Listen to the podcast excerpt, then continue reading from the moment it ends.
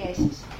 Ε, είμαστε πολύ τυχεροί που το βιβλίο αυτό ανήκει στην εκδοτική μας παραγωγή γιατί ακριβώς ε, ο κύριος Βασιλιάδης είναι στενός συνεργάτης εδώ και δύο χρόνια των εκδόσεων ε, με τις μηνιαίες ψυχολογικές συναντήσεις ε, που διοργανώνουμε μαζί στο κατάστημά μας στη Χαριλάου Τρικούπη με πολύ μεγάλη επιτυχία. Οι συναντήσεις αυτές έχουν θέματα ως θέμα της συντροφικότητα, το γάμο της σχέσης και μπορώ να σας πω ότι υπάρχει πολύ μεγάλη έτσι, έχει γίνει πολύ μεγάλη, πολύ, είναι πολύ επιτυχημένες αυτές τις συναντήσεις, πολλοί κόσμοι τις παρακολουθεί και όλους και συνεχώς ανανεώνουμε τη θεματολογία τους. Ε, δεν θέλουμε να σας κουράσουμε άλλο. Θέλουμε να ξεκινήσουμε αμέσως για να μην καθυστερήσουμε και για να μπορέσουμε να κάνουμε τη συζήτηση μετά μαζί σας. Ε, έχουμε την τιμή σήμερα να πλαισιώνουν τον ομιλητή δύο πολύ εκλεκτές κυρίες, η κάθε μία στον χώρο της. Είναι η κυρία Σοφία Χατζηδημητρίου, που είναι ψυχαναλυτική ψυχοθεραπεύτρια, και η κυρία Όλγα Νικολαίδη, που είναι δημοσιογράφος. Πολύ αξιόλογε και οι δύο, με πράγματα που έχουν κάνει και εκείνες και νομίζω πως θα γίνει μια πολύ γόνιμη, μια πολύ καλή παρουσίαση και μια πολύ γόνιμη συζήτηση. Πολύ ωραία. Δίνουμε το λόγο στο πάνελ και καλή επιτυχία εδώ. Ευχαριστώ. Ευχαριστώ πάρα πολύ την κυρία Δημητριάδου για την, ε, για την ε, κύρια διοργάνωση και για την ε, πρόσκληση των ομιλητών.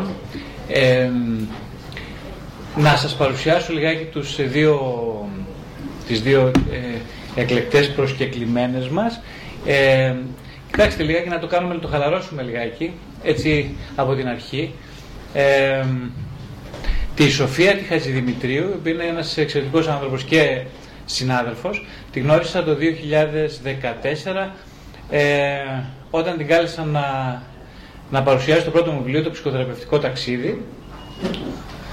Ε, εκεί διαπίστωσα λοιπόν ότι, το είχα διαπιστώσει ήδη γιατί τη γνώριζα μέσω του facebook, διαπίστωσα ότι είναι ένας άνθρωπος ο οποίος ε, ε, δεν έχει ξεγελαστεί από, το με, από τις ιδέες μεγαλείου της ψυχολογίας και εμπειρικά έχει προχωρήσει στο να συνειδητοποιεί ότι η, ο δρόμος της ψυχολογίας είναι μόνο ένα στάδιο προς την διαδικασία της πνευματικής ολοκλήρωσης και της αυτοπραγμάτωσης. Και είναι ιδιαίτερα χαρά μου που είναι εδώ σήμερα. Ευχαριστώ.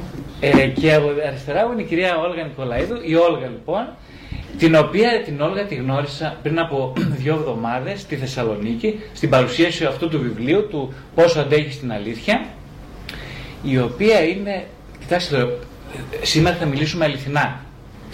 Ε, ε, πρέπει να είμαστε λιγάκι, να, να, να ακολουθούμε τον τίτλο. Έτσι να ακολουθούμε το τίτλο που πρέπει να, να μιλήσουμε για αλήθειες σήμερα. Αντέχουμε. Καλά. Εγώ δεν ξέρω να αντέχω προσωπικά, αλλά γι' αυτό ακριβώς μιλάω για αυτές τις αλήθειες, επειδή δεν ξέρω να αντέχω. Ε, οπότε η Όλγα λοιπόν διαπίστωσα όταν έκανε την παρουσία, καταρχάς ήταν απαράδεκτη η Όλγα, απαράδεκτη στη Θεσσαλονίκη, γιατί ένα βασικό της πρόβλημα ήταν ότι το, ε, εκθίασε τόσο πολύ το βιβλίο που ήθελα να σηκωθώ να φύγω. Ειλικρινά σας λέω, μίλησε με τέτοια λόγια που θα ήθελα να σηκωθώ να φύγω. Δεν ξέρω πώς κρατήθηκα και έμεινα μέχρι το τέλος. Είδα να κρυφτώ κάτω από το τραπέζι. Σήμερα όμως της έβαλα μια διπλοποδιά και δεν θα το παρουσιάσουμε έτσι στο βιβλίο για να μην πει κανείς πολύ καλά λόγια. λοιπόν, έκανα μια πονηριά. Ε, η Όλγα λοιπόν μου έκανε πολύ εντύπωση για ένα λόγο. Η περιγραφή της, η αφήγησή της, παρόλο ήταν τόσο πολύ κολακευτική, είχε ένα πολύ μεγάλο, πολύ καλό. Ήταν ότι ήταν εξαιρετικά βιωματικός και προσωπικός ο λόγος της ένας λόγος πολύ προσωπικός που και με συγκίνησε αλλά και πάρα πολύ ταιριάζει στην ομολογία αυτού του ύφους, αυτού του βιβλίου. Ε, μιλούσε εγώ είμαι. Ε, έλεγε εγώ είμαι. Εγώ είμαι αυτή, μας είπε, μιλώντας για το βιβλίο. Ένας λόγος πολύ συνδετικός, συνθετικός, ε, που νομίζω ότι είναι και πολύ, είχε θεραπευτικά στοιχεία. Λοιπόν, αυτά. Τώρα, για να το κάνουμε λίγο, να χαλαρώσουμε σήμερα, να το κάνουμε λίγο πιο άνετο, θα κάνουμε το εξής. Θα, οι δύο ομιλήτρε, αν θέλουν να κάνουν μια πολύ σύντομη παρατήρηση για το βιβλίο, έτσι μια, πολύ, μια σύντομη σκέψη, και μετά θα μου κάνουν ερωτήσεις και εγώ θα προσπαθήσω να απαντήσω. Αυτές οι ερωτήσεις θα είναι ένασμα και για εσά να σκεφτείτε και να κάνετε νέες ερωτήσεις. Και έτσι θα γυρίσει απλά και ομαλά. Συμφωνείτε; Ωραία, μια χαρά. Πολύ ωραία. ωραία. ωραία. Να πάμε με, την Όλγα; Με την Όλγα. Την Όλγα. Όπως θέλετε. Ωραία. Ωραία. Να σας ευχαριστήσω και εγώ και να σας καλωσορίσω. Χαίρομαι πάρα πολύ που είμαι εδώ, που είμαστε έτσι εδώ μαζί σήμερα για να μοιραστούμε, να συζητήσουμε, να συναναζητήσουμε. Ε, εντάξει, υπερβάλλει λίγο ο κ. Βασιλιάδης. Εγώ μίλησα για το βιβλίο και θέλω να το πω. Ε, ναι, ο Γρηγόρης. Ο Γρηγόρης. Που είναι και αγαπημένο όνομα, ξέρετε, γιατί ήταν το όνομα του ψυχοθεραπευτή μου. Αυτό έχω κάνει 14 χρόνια ψυχοθεραπείας. Έτσι, οπότε έχω μία εμπειρία. Δημοσιογράφης, δημοσιογράφης, αλλά με 14 χρόνια. Ε, ο Γρηγόρης λοιπόν τα είπε πολύ ωραία και πολύ ε, κολακευτικά. Η αλήθεια είναι ότι το βιβλίο με συγκίνησε πάρα πάρα πολύ. Μόνο αυτή την εισαγωγή θα κάνω. Γιατί είναι γραμμένο, παρόλο που είναι γραμμένο από έναν ψυχοθεραπευτή ή ψυχολόγο, δεν είναι γραμμένο με αυτούς τους ψυχολογικούς όρους που λέμε. Είναι γραμμένο, ας μου επιτραπεί η έκφραση, ψυχοκαρδιακά έχει βάλει την ψυχή του άνθρωπου. Ναι, είναι άλλο να, η ψυχολογία και είναι άλλο η ψυχή. Είναι άλλο μιλάμε ψυχολογικά και είναι άλλο μιλάμε ψυχικά. Αυτό το κατάλαβα μετά την ολοκλήρωση της ψυχοθεραπείας. Βέβαια πολλά χρόνια να το καταλάβω, έτσι δεν είναι τόσο απλό. Ε, ωραία, να μην πω δηλαδή όλα αυτά τα ωραία που είχα σκεφτεί. Ε; Όχι. Εμείς θέλουμε. Να, τα... να μας το πείτε. Αν θέλεις κάτι, δύο κουβέντες μόνο, πολύ σύντομα. Θα να μην φύγω εγώ, να μείνω. Θα σας πω το, τι πρωτοείνωσα βλέποντας τον τίτλο. Έτσι, πόσο αντέχει την αλήθεια. Λέω τώρα αυτός ο τίτλος είναι, είναι ρητορική ερώτηση. Είναι λίγο επιθετική. Δηλαδή θέλει να μας πει τώρα αυτός ο κύριος ότι δεν την αντέχεις, φίλε μου, την αλήθεια. Και έτσι λίγο ο τίτλος με, μου δημιούργησε ένα, μια ίντριγκα, αυτό που λέμε έτσι. Διαβάζω λοιπόν το βιβλίο. Τι συνειδητοποίησα; Ότι ούτε να τεστάρει τις αντοχές μας θέλει στην αλήθεια, ο Γρηγόρης, ούτε να μας, ε, να μας την πει, ότι δεν είμαστε αρκετά δηλαδή, ότι δεν έχουμε αρκετή αντοχή στην αλήθεια, ε, ούτε να μας υποδείξει κάποιους συγκεκριμένους δρόμους. Ο ίδιος καταθέτει την ψυχή του. Και όταν καταθέτει ο ίδιος την ψυχή του, αυτό, όποιος και αν το κάνει αυτό, ανοίγει και τη δική μας ε, ψυχή. Είχα ένα δάσκαλο στη σχολή θεάτρου που μας έλεγε μια πολύ ωραία φράση που την κρατάω έτσι και σας τη λέω γιατί νομίζω ότι είναι πολύ σημαντικό. Όταν μιλάμε, μας έλεγε αυτός ο δάσκαλος, ο Δημήτρης Οήμελο, είναι ένας ηθοποιός στη σχολή θεάτρου. Όταν μιλάμε, μας έλεγε για πράγματα που μας αφορούν και μας καίνε, είναι βέβαιο ότι και αυτοί που θα μας ακούνε θα νιώσουν ότι αυτά τα πράγματα τους αφορούν και τους καίνε. Είναι λοιπόν πολύ ωραίο πάντα να μιλάμε για κάτι που αισθανόμαστε ότι μας αφορά. Αυτό το βιβλίο δεν μιλάει για την απόσταση του επιστήμονα και του παρατηρητή. Μιλάει ως ένας άνθρωπος που τον αφορά αυτό για το οποίο μιλάει. Έτσι. Αυτό μόνο θα πω ως εισαγωγή και ότι εγώ νομίζω ότι ο τίτλος θα μπορούσε κάλλιστα να είναι «Πώς αντέχεις την αγάπη». Γιατί το κεντρικό θέμα του βιβλίου για μένα είναι η αλήθεια με την έννοια της αγάπης. Ε, γιατί αυτή είναι η μόνη αλήθεια; Και νομίζω ότι αυτή είναι, αυτό είναι και το νόημα της ζωής. Και επειδή στην πραγματικότητα, μετά από τόσα χρόνια ψυχοθεραπείας κατέληξα, μπορεί να πηγαίνεις στο ψυχοθεραπευτή, γιατί νομίζω ότι έχεις προβλήματα με τον άντρα σου, με τη δουλειά σου, ε, με το παιδί σου, με τη σχέση σου, με τους συνεργάτες σου. Με το... Όλοι πάσχουμε από έλλειψη νοήματος σε αυτή τη ζωή. Mm. Το μεγάλο μας, δηλαδή η μεγάλη μας αγωνία, είτε την αντιλαμβανόμαστε, είτε δεν την αντιλαμβανόμαστε, είναι η έλλειψη νοήματος. Και αναζητώντας το, το νόημα της ζωής, δεν μπορείς να βγάζεις απ' έξω το Θεό. Και αυτό δεν είναι μια προσιλητιστική χριστιανο-ηθική, το Θεό όπως ο καθένας τον αντιλαμβάνεται με την, με την ευρία έννοια. Αλλά δεν μπορούμε να μιλάμε για την ψυχή βγάζοντας απ' έξω το Θεό. Δεν μπορεί να ανοίξει η πόρτα της ψυχής αν δεν ανοίξει η πόρτα της αγάπης. Και αγάπη ίσον Θεός. Αυτό δηλαδή, σε αυτό το βιβλίο θα το βρείτε απόλυτα. Οπότε να προχωρήσω σε ερωτήσεις μου μετά από αυτές τις... Ε, ή να, να, θέλεις λίγο να πει και δύο κουβέντες ε, ναι, και να πάμε, μετά, πάμε έτσι με ερωτήσεις. Ωραία. Το ανέφερε ήδη Γρηγόρη ότι είχα παρουσιάσει και το πρώτο σου βιβλίο, το οποίο μου είχε αρέσει πάρα πολύ.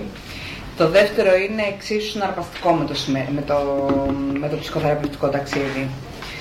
Αυτό που αγαπώ ιδιαίτερα στη γραφή του Γρηγόρη είναι η αμεσότητα, η μεστότητα και το συμπυκνωμένο ποιόν του λόγου του. Η συνοχή στη σκέψη του, όπως και η αρτιότητα της σκέψης του. Όλες αυτές είναι ποιότητες που καθρεφτίζουν τον ίδιο και ως άνθρωπο και ως θεραπευτή. Πάνω απ' όλα όμως αυτό που μου αρέσει ιδιαίτερα και που δεν μου επιτρέπει να αφήσω το βιβλίο κάτω είναι το πάθος του. Το πάθος του για την αλήθεια, την αλήθεια την οποία δεν τη φοβάται, δεν κουράζεται να την αναζητά, να την περιγράφει, να έχει τη διάθεση να τη μεταλαμπαδεύσει και να τη ζει χωρίς φόβο μήπως και σφάλει. Ερχόμενοι λοιπόν απόψε εδώ πέρα, εξομολογούμε έτσι για να μιλήσω λίγο και για την παράλληλη διαδικασία, εξομολογούμε πως είχα μια κάποια αγωνία ως συνήθως έχουμε στις περιστάσεις. Θα είναι καλά, δεν θα είναι, είμαι αρκετά έτοιμη, δεν είμαι, πώς θα τα πούμε, τι θα κάνουμε. Και μετά σκέφτηκα βάσει αυτών που είχα διαβάσει, πώς γίνεται να αγωνιούμε τόσο πολύ για την αλήθεια μας. Πώς γίνεται να μην μπορούμε να φεθούμε στη ζωή, να μας συμπαρασύρει στα δύσκολα, στα εύκολα, στα ωραία, στα πετυχημένα, στα, στις αστοχίες, στα πάντα.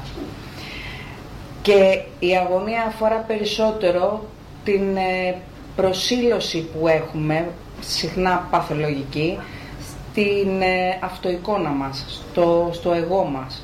Πώς θα, θα μας προσλάβουν οι άλλοι, πώς θα μας αντιληφθούν, ε, μήπως δείξουμε προς τα έξω ότι έχουμε ανεπάρκειες, ότι υστερούμε κλπ. κλπ. Με αυτόν τον τρόπο χάνουμε πάρα πολύ μεγάλο κομμάτι της αλήθειας μας απέναντι στον ίδιο μας τον εαυτό. Η προτροπή λοιπόν του Γρηγόρη, η οποία τρέχει μέσα σε όλο το βιβλίο και είναι να ζούμε και να υπηρετούμε και να εκπληρώνουμε αυτό που πράγματι είμαστε, κάποιες φορές μπορεί να ακουστεί απλοϊκή, σαν να ακούμε κάτι λιγάκι νέο εποχικό, ή να ακουστεί αυτονόητη, ή ακόμα σε κάποιους μπορεί να ακουστεί κάπως ενηγματική, δηλαδή τι θα πει να εκπληρώνω την αλήθεια μου. Ε, είναι όμως μια προτροπή πολυεπίπεδη, δυναμική, ζώσα, σε καθιστά ευάλωτο, αλλά ταυτόχρονα είναι η μόνη ασφαλής προτροπή απέναντι στη ζωή. Χρειαζόμαστε σε όλη μας τη διαδρομή, σε αυτή τη ζωή, στο βίο μας, ε, να πορευτούμε αυτογνωστικά και με ιδιαίτερη διάθεση να καταλάβουμε και να μάθουμε τον εαυτό μας, να ανακαλύψουμε το πολύτιμο πρόσωπό μας και να το τιμήσουμε υπηρετώντας το με χαρά και ευγνωμοσύνη όσον αφορά την αλήθεια του, όποια και αν είναι. Και είναι απολύτως βέβαιο ότι κάνοντας αυτό θα εξυπηρετηθούν, θα τακτοποιηθούν και όλες οι άλλες σχέσεις της ζωής μας. Τα πράγματα κάπως μετά κουμπώνουν, βγάζουν νόημα. Είναι πάντα εξαιρετικά μεγάλη μου χαρά να συναντιέμαι με πνευματικά εγγύς ανθρώπους, όπως ε, απόψε, και ευχαριστώ ιδιαίτερα στον Γρηγόρη για τη σημερινή ευκαιρία και την Όλγα την Νικολαίδου, καρδιακή μου φίλη που βρίσκεται εδώ και φυσικά όλους εσάς που κάνατε τον κόπο και θελήσατε να παρευρεθείτε. Θα μου επιτρέψετε, επειδή έχω μια ιδιαίτερη αγάπη στην ποίηση, να μοιραστώ μαζί σας ένα απόσπασμα από τον μαγικό και εξαιρετικά αγαπημένο Τάσο Λιβαδίτη, από το έργο του «Γυναίκες μεταλλογής για μάτια», διότι αυτό το απόσπασμα ήταν συνεχώς στο μυαλό μου όσο διάβαζα το βιβλίο του Γρηγόρη και νομίζω έχει πολύ μεγάλη συνάφεια. Ήθελε να ζήσει και δεν υπήρχε άλλος τρόπος ζωής έξω από τη ματαιοδοξία. Δεν ήξερε πως το κλειδί της φυλακής του καθενός, ο, του, της φυλακής του ο καθένας το κρατάει στην τσέπη του. Γιατί η ζωή είναι ατελείωτη και μπορεί κανείς να ξαναρχίσει και δυο φορές να ξαναρχίζει κάθε μέρα, κάθε ώρα, κάθε στιγμή και είσαι ξέχυλος από ανθρώπινα πεπρωμένα. Αύριο λες, λες και μέσα από αυτή τη μικρή αναβολή παραμονεύει ολόκληρο το πελώριο ποτέ. Μια ζωή αλήθεια μπορεί να τελειώσει στη μέση, μια άλλη να μην αρχίσει ποτέ. Και μέσα στη φωνή μας τρέμαν όλοι οι αιώνιοι χωρισμοί. Μη μας ποτέ, ο Άγια γλυκιά ζωή, την αγάπη μας για σένα. Ανυπομονώ να ξεκινήσουμε την κουβέντα. Ε, εγώ χάρηκα πολύ για το τελευταίο κλείσιμο αυτό. ναι, το μη μας στερήσεις ποτέ ο Άγιος. Ήταν εξαιρετικό. Ε, συναφές. Εξαιρετικά. Απόλυτα, και απόλυτα. δίνει και ένασμα για σκέψεις και για ερωτήσεις και για παρατηρήσεις και όλα αυτά. Απόλυτα συναφές. Ε, πολύ ωραία. Παρεπιπτόντως το βιβλίο έχει, είναι πολύ ποιητικό. Μμ. Ε, και η Σοφία γράφει και πολύ ωραία πείματα, να το πω και αυτό. Όλγα.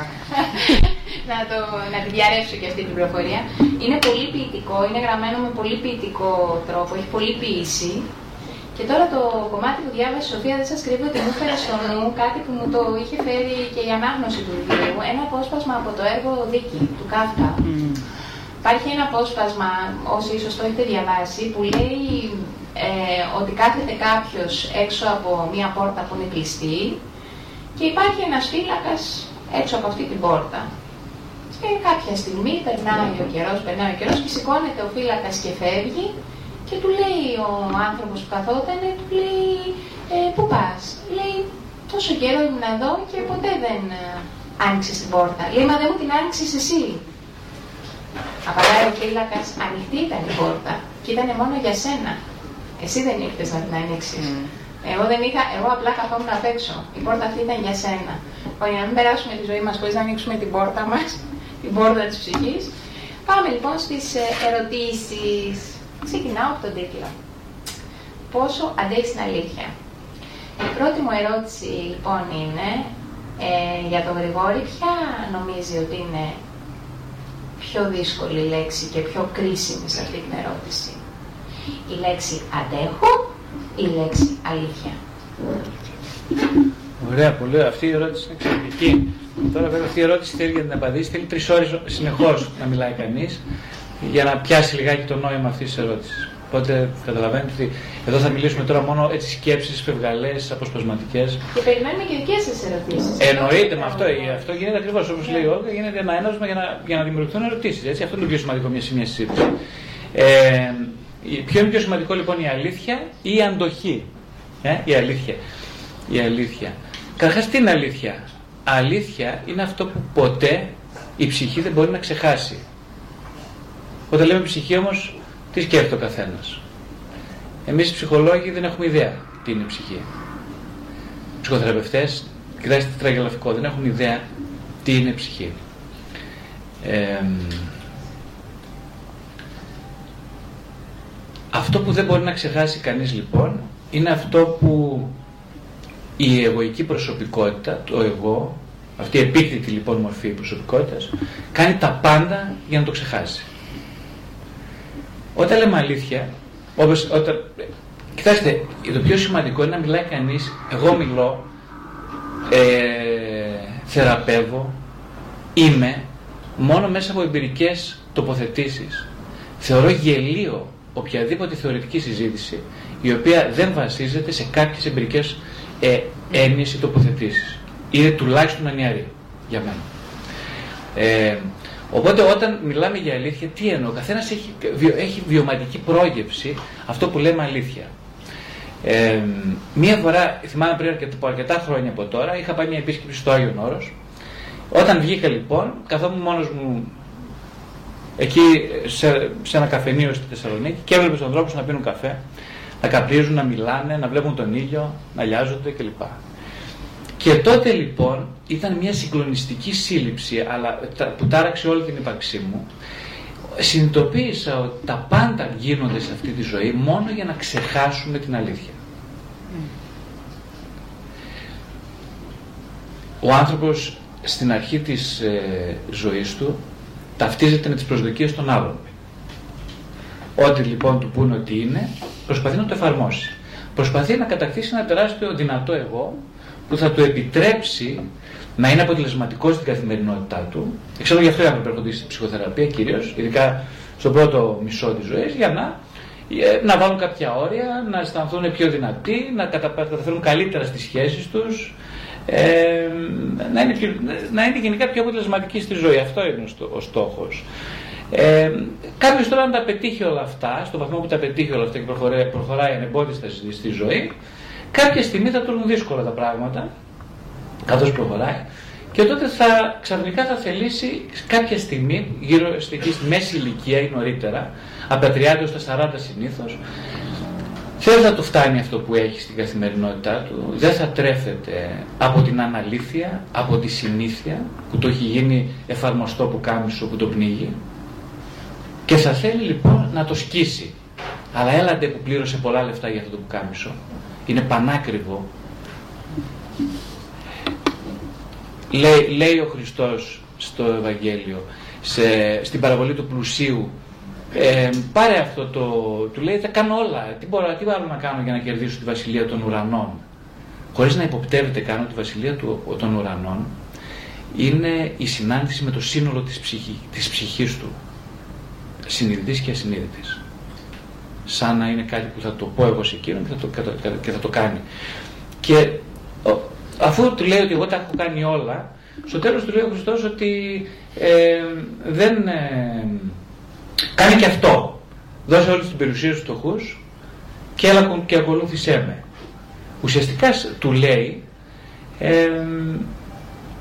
αυτό για το οποίο ίδρωσε να πετύχει, την εικόνα του εαυτού, να την κατακριουργήσει και να την πετάξει στα σκυλιά. Έτσι το, έτσι το βίωσε ο πλούσιος νέος. Και φεύγει περίληπος από αυτή τη συνάντηση.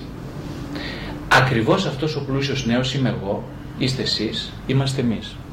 Είμαστε δηλαδή άνθρωποι οι οποίοι δεν θέλουμε με τίποτα να παραδώσουμε αυτό για το οποίο θεωρούμε περιουσία μας και δεν είναι τίποτα άλλο αυτό, δεν είναι ούτε τα λεφτά μας, ούτε τα υπάρχοντά μας, ούτε, ε, ούτε οι σκέψεις μας μόνο, είναι οτιδήποτε πιστεύουμε όταν, οτιδήποτε θέλουμε να απαντήσουμε στην ερώτηση ποιος είσαι.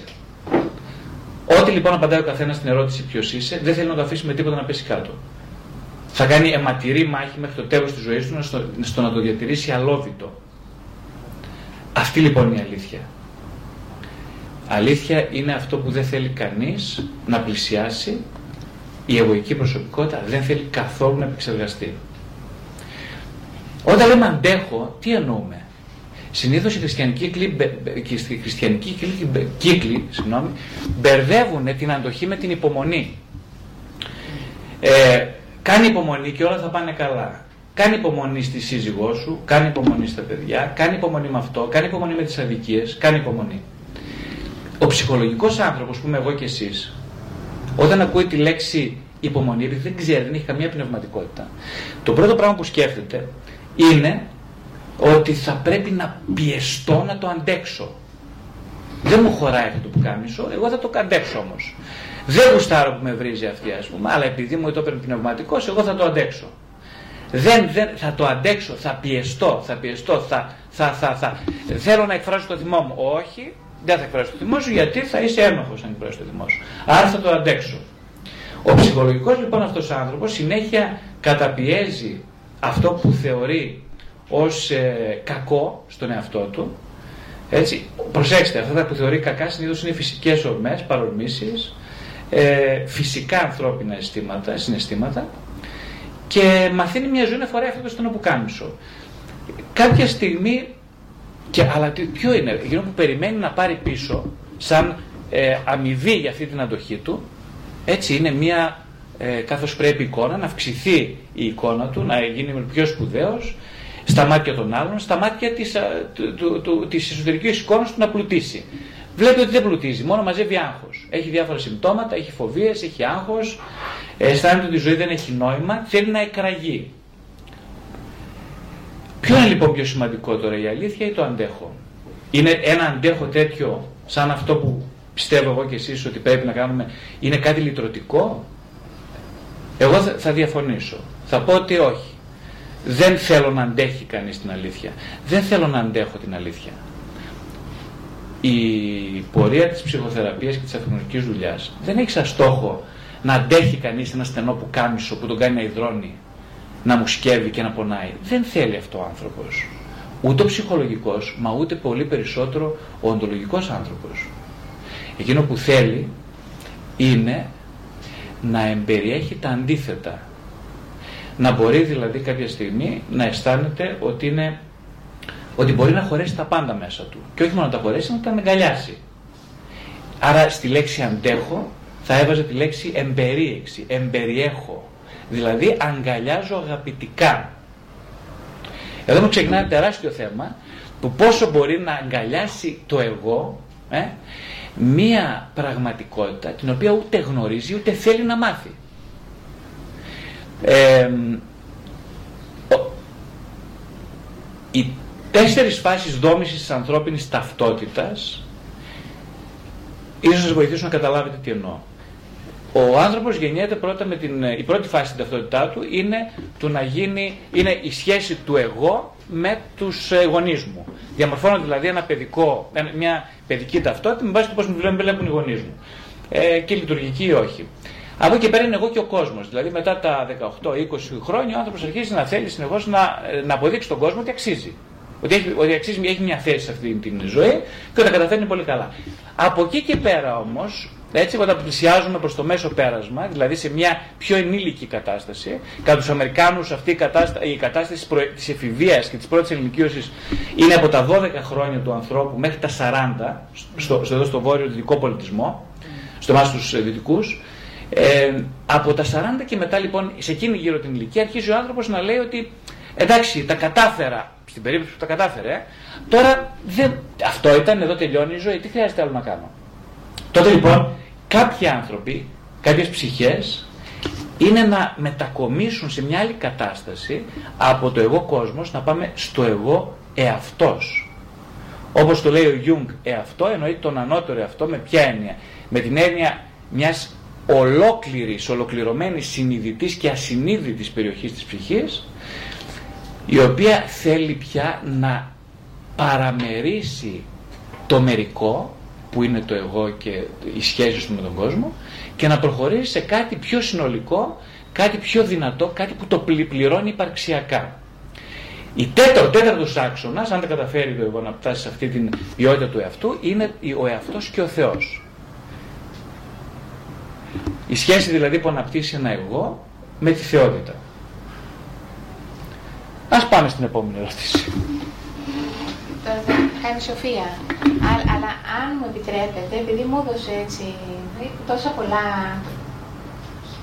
ένα έναυσμα, μόνο κάτι θέλω να εξομολογηθώ. Συγκινήθηκα λίγο γιατί θυμήθηκα όταν είχα πάει ψυχοθεραπεία. Είμαι 19 χρονών. Η άποψή μου λοιπόν για την ψυχοθεραπεία τότε ήταν ότι θα πάω εκεί που είμαι ένα σκουλίκι ας πούμε, θα πατήσω κάτω αυτό το σκουλικοειδή αυτό και θα βγω ένας χρυσός αετός μέσα από αυτή τη διαδικασία, ένας άλλος άνθρωπος σε βάση περιπτώσει.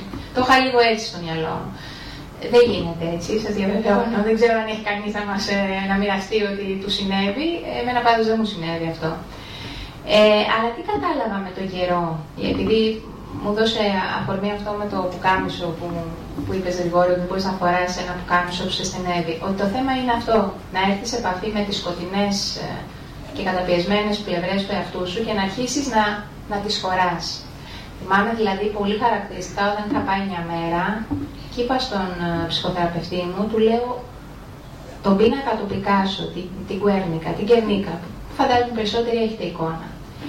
Τον είχα δει στα 15 μου και είχα πει εντάξει τώρα τι είναι αυτό το πράγμα. Τι, γιατί θεωρείται αυτό αριστούργημα, τα κομμένα κεφάλια, τα, τα, τα ζώα εκεί, όλος αυτός ο, συρφετός, αυτό, αυτό το χάος ας πούμε, τι, τι, γιατί θεωρείται αυτό ένα καταπληκτικό έργο. Και εκείνη τη μέρα που πήγα, του λέω νιώθω ευγνωμοσύνη για αυτό το ζωγράφο που έκανε αυτό το έργο. Και μου λέει τι εννοείται, γιατί; Λέω γιατί έτσι αισθάνομαι την ψυχή μου, σαν αυτό το πίνακα. Να θέλει να τα χωρέσει όλα. Να έχει ανάγκη να τα χωρέσει όλα και τα τεμαχισμένα και τα ε, συντετριμένα και το χάος και τη, το λίχνο, τη λάμπα και όλο αυτό, το, όλη αυτή την οδύνη. Για να φτάσει ενδεχομένως κάποια στιγμή, αν σ' αξιώσει ο Θεός, σε αυτή την ολότητα που, που μόλις είπε ο, ο Γρηγόρης. Είναι, είναι πολύ δύσκολη η διαδικασία, αλλά είναι πάρα πολύ ενδιαφέρουσα. Γιατί σε ανοίγει, σε, σε κάνει να νιώθεις κομματάκι ενός ευρύτερου συνόλου. Και αυτό νομίζω έχουμε ανάγκη. Δηλαδή το εγώ είναι μια λέξη που μας κλειδώνει. Ε, δεν είναι μια λέξη που μας, ε, ε, που μας κάνει πιο δυνατούς όπως νομίζουμε. Είναι μια λέξη που μας κλειδώνει και μας συρρυκνώνει. Ε, και δεν είναι η αληθινή μας ταυτότητα. Νομίζουμε ότι είναι η ταυτότητά μας, αλλά δεν είναι η αληθινή μας ταυτότητα. Σκεφτείτε σε ποιες στιγμές νιώθετε υπέρτατα ευτυχισμένοι. Δεν νιώθετε εκεί που χάνετε το εγώ. Ας πούμε στον έρωτα. Σε μια... Και το λέω, δεν το λέω για τον έρωτα, γιατί το βιβλίο είναι και πολύ ερωτικό. Με τη βαθιά έννοια του όρου ερωτικό. Στον έρωτα δεν νιώθεις άνθρωπος χωρίς ιδιότητες. Σκέφτεσαι εκείνη την ώρα αν είμαι έξυπνη, αν είμαι πτυχιούχος, αν είμαι δημοσιογράφος, αν είμαι ηθοποιός, αν είμαι αυτό. Τίποτα. Ένα, ένα, ένα απέραντο δόσιμο είσαι, που χάνεται. Ένας άνθρωπος που θέλει να χαθεί στην αγκαλιά ενός άλλου. Αυτό δεν είναι, ας πούμε, μαγικό. Δεν είναι μια επαφή με τον Θεό. Δεν ξέρω. Πάρα πολύ ωραία, εξαιρετικά. Σαν σκέψη. Ναι, έτσι ακριβώς είναι και συμφωνώ πάρα πολύ στην παρατήρησή σου περί ερω, ερω, ερωτικού ε, Στίγματος. στίγματος στο βιβλίο, ναι, οπωσδήποτε. Το, το, στο μόνο πλαίσιο που μπορώ εγώ να σκεφτώ την αντοχή, ή καλύτερα την υπομονή ε, ως μία οδό, είναι όταν αυτή είναι ενεργητική και όχι παθητική. Δηλαδή, επειδή μας ανοίγει ένας δρόμος στο άγνωστο, που νομίζω είναι μονόδρομος, άπαξ και το διαβείς στο κατόφλι, έχω την αίσθηση ότι δεν μπορείς να επιστρέψεις στα προηγούμενα. Ε, αλλά επειδή και τα επόμενα δεν τα γνωρίζεις, είναι εντελώς άγνωστος ο χώρος. Ε, κρέμεσαι πάνω από την άβυσσο. Δεν ξέρεις, θα είσαι στο τέλος αυτής της διαδικασίας ένα τίποτα, ένα δυο πουκάμισο, ένας μικρός θεός, ένα μ, κομμάτι, δεν ξέρεις τι θα, δεν έχεις ιδέα τι, πού πρόκειται να σε βγάλει αυτό. Νομίζω ότι υπάρχει μια αξία στο να μπορέσεις να υπομένεις το άγνωστο. Ενεργητικά όμως, ενεργητικά σημαίνει είμαι ανοιχτός. Ε, επιτρέπω να σταθώ, η εμπερίεξη στην οποία αναφέρθηκες Γρηγόρη, επιτρέπω να σταθώ με αυτή την αμφιβολία, με τα ερωτηματικά, με το σκοτάδι, με το δεν ξέρω, για όσο καιρό θα χρειαστεί. Χωρίς να σπέβδω πίσω στα γνώριμά μου, τα παθολογικά μου, τα δύσκολά μου να πιαστώ, για να έχω κάτι να με ορίζει. Να μπορέσω να αντέξω, υπ' αυτή την έννοια, να μείνω με την αλήθεια που έρχεται. Πολύ ωραία. Σε αυτό, το, σε αυτό που λέει η Σοφία τώρα, και, ε, συγγνώμη, που είπε πολύ ωραία η Όλγα, ε, ουσιαστικά είναι να, ε, εμπειρικά αν μιλήσουμε, ε, έτσι σαν ψυχοθεραπευτής, γιατί πολλοί άνθρωποι λένε ας πούμε ότι μπορώ να τα καταφέρω αυτά. Και λέω φυσικά δεν ξέρω αν μπορείς να τα καταφέρεις. Δεν ξέρω, πού να ξέρω αν μπορείς να τα καταφέρεις. Ε, και θέλουν οι άνθρωποι, ε, είναι ένα παιδάκι, ας πούμε, θέλουν, θέλουν να γίνουν ένα παιδί, στο οποίο κάποιος τους πει Ναι, μπορείς να καταφέρεις και όλα αυτά. Και όντως η ψυχοθεραπευτική, η σημασία του ψυχοθεραπευτή σε ένα τεράστιο, ε, σε σημαντικό βαθμό είναι ακριβώς να πιάσει τον άλλο το χέρι και να μπει σε μια προσωπική σχέση. Έτσι, να γίνει ένας λυτρωτής κατά το πρότυπο του Χριστού, ο ψυχοθεραπευτής, όπως λέει και ο, Γιάννης, ο Ιωάννης Κορναράκης. Ένα πρότυπο λυ, λυτρώσεως. Δεν μπορεί να θεραπευτεί κανείς με έννοιες, αλλά με ανθρώπους. Σχέσεις. Με σχέσεις, ναι, μέσα από συγκεκριμένο πρόσωπο, το οποίο επιτελεί ένα συγκεκριμένο ρόλο. Ε, σε αυτό που λέει η Σοφία, την αντοχή. Ξέρετε, υπάρχει κάτι, μια κινητήριος δύναμη που δημιουργεί τις προϋποθέσεις αντοχής και αυτή είναι η, βου- η προθετικότητα, είναι η επιθυμία, είναι η ασυνείδητη επιθυμία. Στην οποία στην αρχή της καριέρας του ως άνθρωπος κάποιος έχει πολλά σημάδια αυτής της, των επιθυμητικών του ποιοτήτων. Ανεπαίσθητα.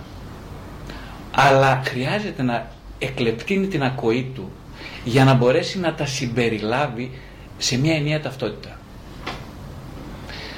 Αυτά λοιπόν μπορεί όντως να ενταθούν αυτή η συνειδητοποίηση των επιθυμητικών ποιοτήτων, μπορούν πάρα πολύ να, βο- να, να, να γίνουν ένα, α, πώς το λένε, μια ξεκάθαρη κατάσταση συνειδητοποίηση μέσα από την ψυχοθεραπεία. Αυτό είναι ένας από τους, από τους τρόπους της ψυχοθεραπείας. Να μπορέσει δηλαδή να κάνει τον άνθρωπο να καταλάβει ότι μπορεί. Και όχι μόνο ότι μπορεί, ότι θέλει. Γιατί δεν είναι να μπορώ, είναι να θέλω, πο- να θέλω πολύ. Ε.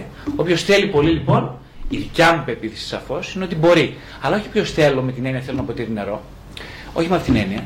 Με την έννοια ότι κάτι μέσα στην καρδιά μου φλέγεται και επιθυμώ να γίνω παρανάλωμα ενός έρωτα. Αυτό εννοώ ασυνείδητη επιθυμία. Ναι. Η δική μου πρώτη ερώτηση έχει μ, να κάνει με τα κενά μας.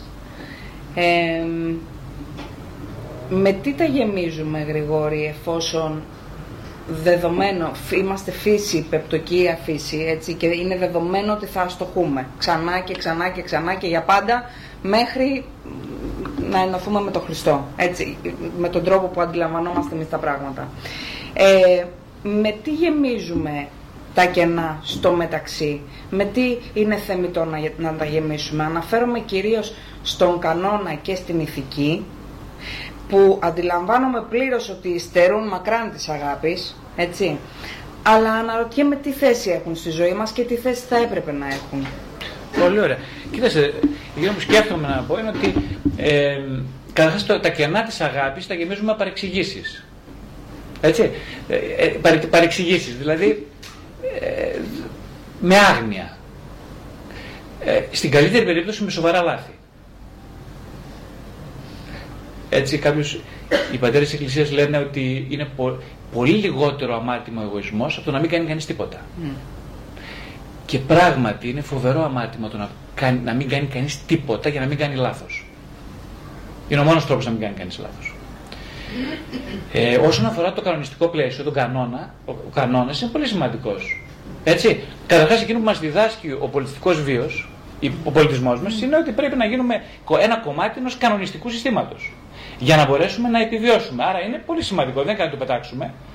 Ό,τι είμαστε σήμερα, κοιτάξτε, γιατί υπάρχει μια άλλη παρεξήγηση, ότι το εγώ είναι κάτι κακό και τελικά, γιατί αυτοί που μιλάνε για πνευματικότητες και λοιπά, το εγώ είναι κάτι κακό και λοιπά. Όχι, δεν είναι καθόλου κακό το εγώ. Το εγώ είναι εξαιρετικά καλό. Για, για, ο άνθρωπος δεν μπορεί, αν δεν γίνει ένας δυνατός εγωικός άνθρωπος, δεν μπορεί να πάει παρακάτω. Δεν μπορεί να κάνει τίποτα στη ζωή του. Άρα το εγώ είναι πολύ σημαντικό. Το εγώ χτίζεται με κανόνες, χτίζεται με όρια. Οι ψυχολόγοι λένε συνέχεια για τα όρια. Γιατί μέσα στην οικογένεια έτσι να μπαίνουν όρια, Πρέπει οι σύζυγοι να αγαπιούνται με όρια. Α τις μεγάλες αγάπες. Πρώτα βάζουμε όρια. Λοιπόν, ξεκινάμε από την πρώτη δημοτικού και πάμε Δευτέρα, Τρίτη, Τρίτη, μετά πάμε γυμνάσιο, Λύκειο. Το δημοτικό είναι τα όρια.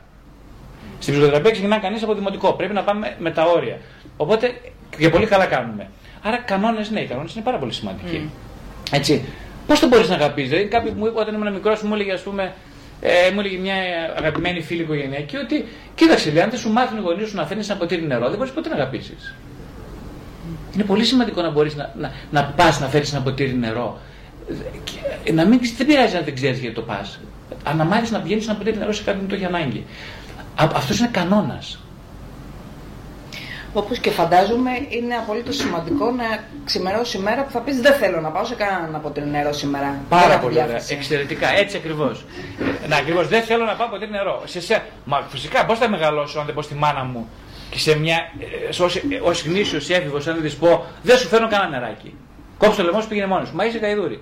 Ναι, εγώ δεν θα σου φέρω νεράκι. Ούτε εσύ μπαμπά. Δεν θα, όχι, δεν θα σας φέρω τίποτα. Είμαι θυμωμένο μαζί σας. Αν δεν το πω αυτό, δεν υπάρχει περίπτωση να απογαλακτιστώ. Έτσι, λέω και στο βιβλίο ότι πρέπει να πεις, να μάθεις να λες μεγάλα όχι για να πεις ένα δυνατό και ολόκληρο ναι. Δεν μπορεί ένα παιδί να γίνει έφηβος, δεν μπορεί ένας έφηβος να γίνει προ... ενήλικας, αν δεν μάθει να λέει όχι. Προσέξτε, όχι αν δεν μάθει. Γιατί υπάρχει, και, υπάρχει εδώ και η ενοχή. Ο το όχι σημαίνει τι; Τι σημαίνει το όχι; Το όχι σημαίνει ότι ε, θα πεθάνει η εξάρτηση. Και ποιος θα είμαι εγώ χωρίς να είμαι εξαρτημένο από τη μάνα μου, mm. Από τον πατέρα μου. Ποιος είμαι τελικά, αν δεν είμαι ό,τι ήταν αυτή. Mm. Εδώ λοιπόν θέλει θάρρος, εδώ που λέει πολύ σωστά η Σοφία, εδώ θέλει αντοχή. Εδώ θέλει όμως και επιθυμία. Να πεις αυτό, όχι. Θα μείνω στο κενό για λίγο. Θα υπάρχω χωρίς ταυτότητα. Θα υπάρξω για λίγο χωρίς ταυτότητα. Μα ποιος είσαι, δεν ξέρω. Ξέρω μόνο ότι δεν είμαι αυτό που έμαθα να λέω ότι είμαι μέχρι χθες. Οπότε ναι, πρέπει να λέω δυνατά όχι, να μάθω να τα λέω, γι' αυτό μπαίνουν, πολλοί άνθρωποι μπαίνουν στη ψυχοθεραπεία γιατί δεν ξέρουν να τα πούνε, γιατί είναι γεμάτοι από ενοχές, δεν ξέρουν να μιλήσουν ε, αληθινά. Αληθινά σημαίνει, σε πρώτη φάση, ανταποκρίνομαι στην αλήθεια ενός εγώ που θέλει να γίνει ισχυρό. Όχι μιας πνευματικότητας για λατζή, ε, προσέξτε. Που θέλει να γίνει ισχυρό. Ισχυρό τι σημαίνει; Να μπορεί να παίρνει θέση στη ζωή για όλα. Και να κάνει λάθη. Και να του λένε είσαι βλάκας, δεν αξίζεις τίποτα και να το αντέχει και μετά να το εμπεριέχει.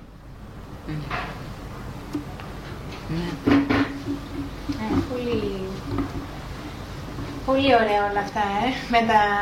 Ωραία, αλλά δύσκολα, Όλγα, πολύ δύσκολα. Ουσιαστικά δηλαδή χτίζουμε όσο καλύτερα μπορούμε τον πύληνο εαυτό μας, γιατί έχει μία αξία το να τον έχουμε για να μπορέσουμε να τον γκρεμίσουμε μετά.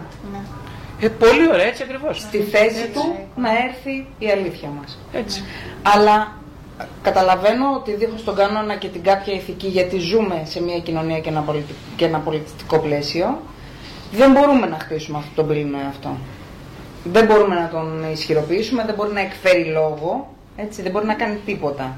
Οπότε ξεκινάμε έτσι, για να μπορέσουμε να κάνουμε την αποδόμηση που χρειαζόμαστε Ε, βέβαια, αργότερα. βέβαια. Αν δεν χτίσει ένα δυνατό εγώ, μετά πώς να το αποδομήσεις; Πώς το αποδομήσεις, τι θα το αποδομήσεις; Μια ζωή θα μένει σε εκκρεμότητες. Η εκκρεμότητα θα είναι ότι δεν έγινε αυτός που ήθελα να γίνω. Άντε τώρα να πεις στον άλλον μετά, ένας ανάπηρος, να πετάξει, τι- πώς το λένε, να πετάξει τις πατηρίτσε. Δεν τις πετάξεις ποτέ. Πώς θα τις πετάξεις πατηρίτσε. Πρέπει να χτίσεις πόδια δυνατά. Και μετά θα πεις δεν θέλω πατηρίτσε. Έτσι δεν είναι, το καταλαβαίνετε, λογικό δεν είναι. Μα αυτό με τους κανόνες ε, θα μου επιτρέψετε να φέρω ένα ε, έτσι παράδειγμα από έναν εντελώς άλλο χώρο, από το ποδόσφαιρο, που είναι ένας χώρος που το γνωρίζω.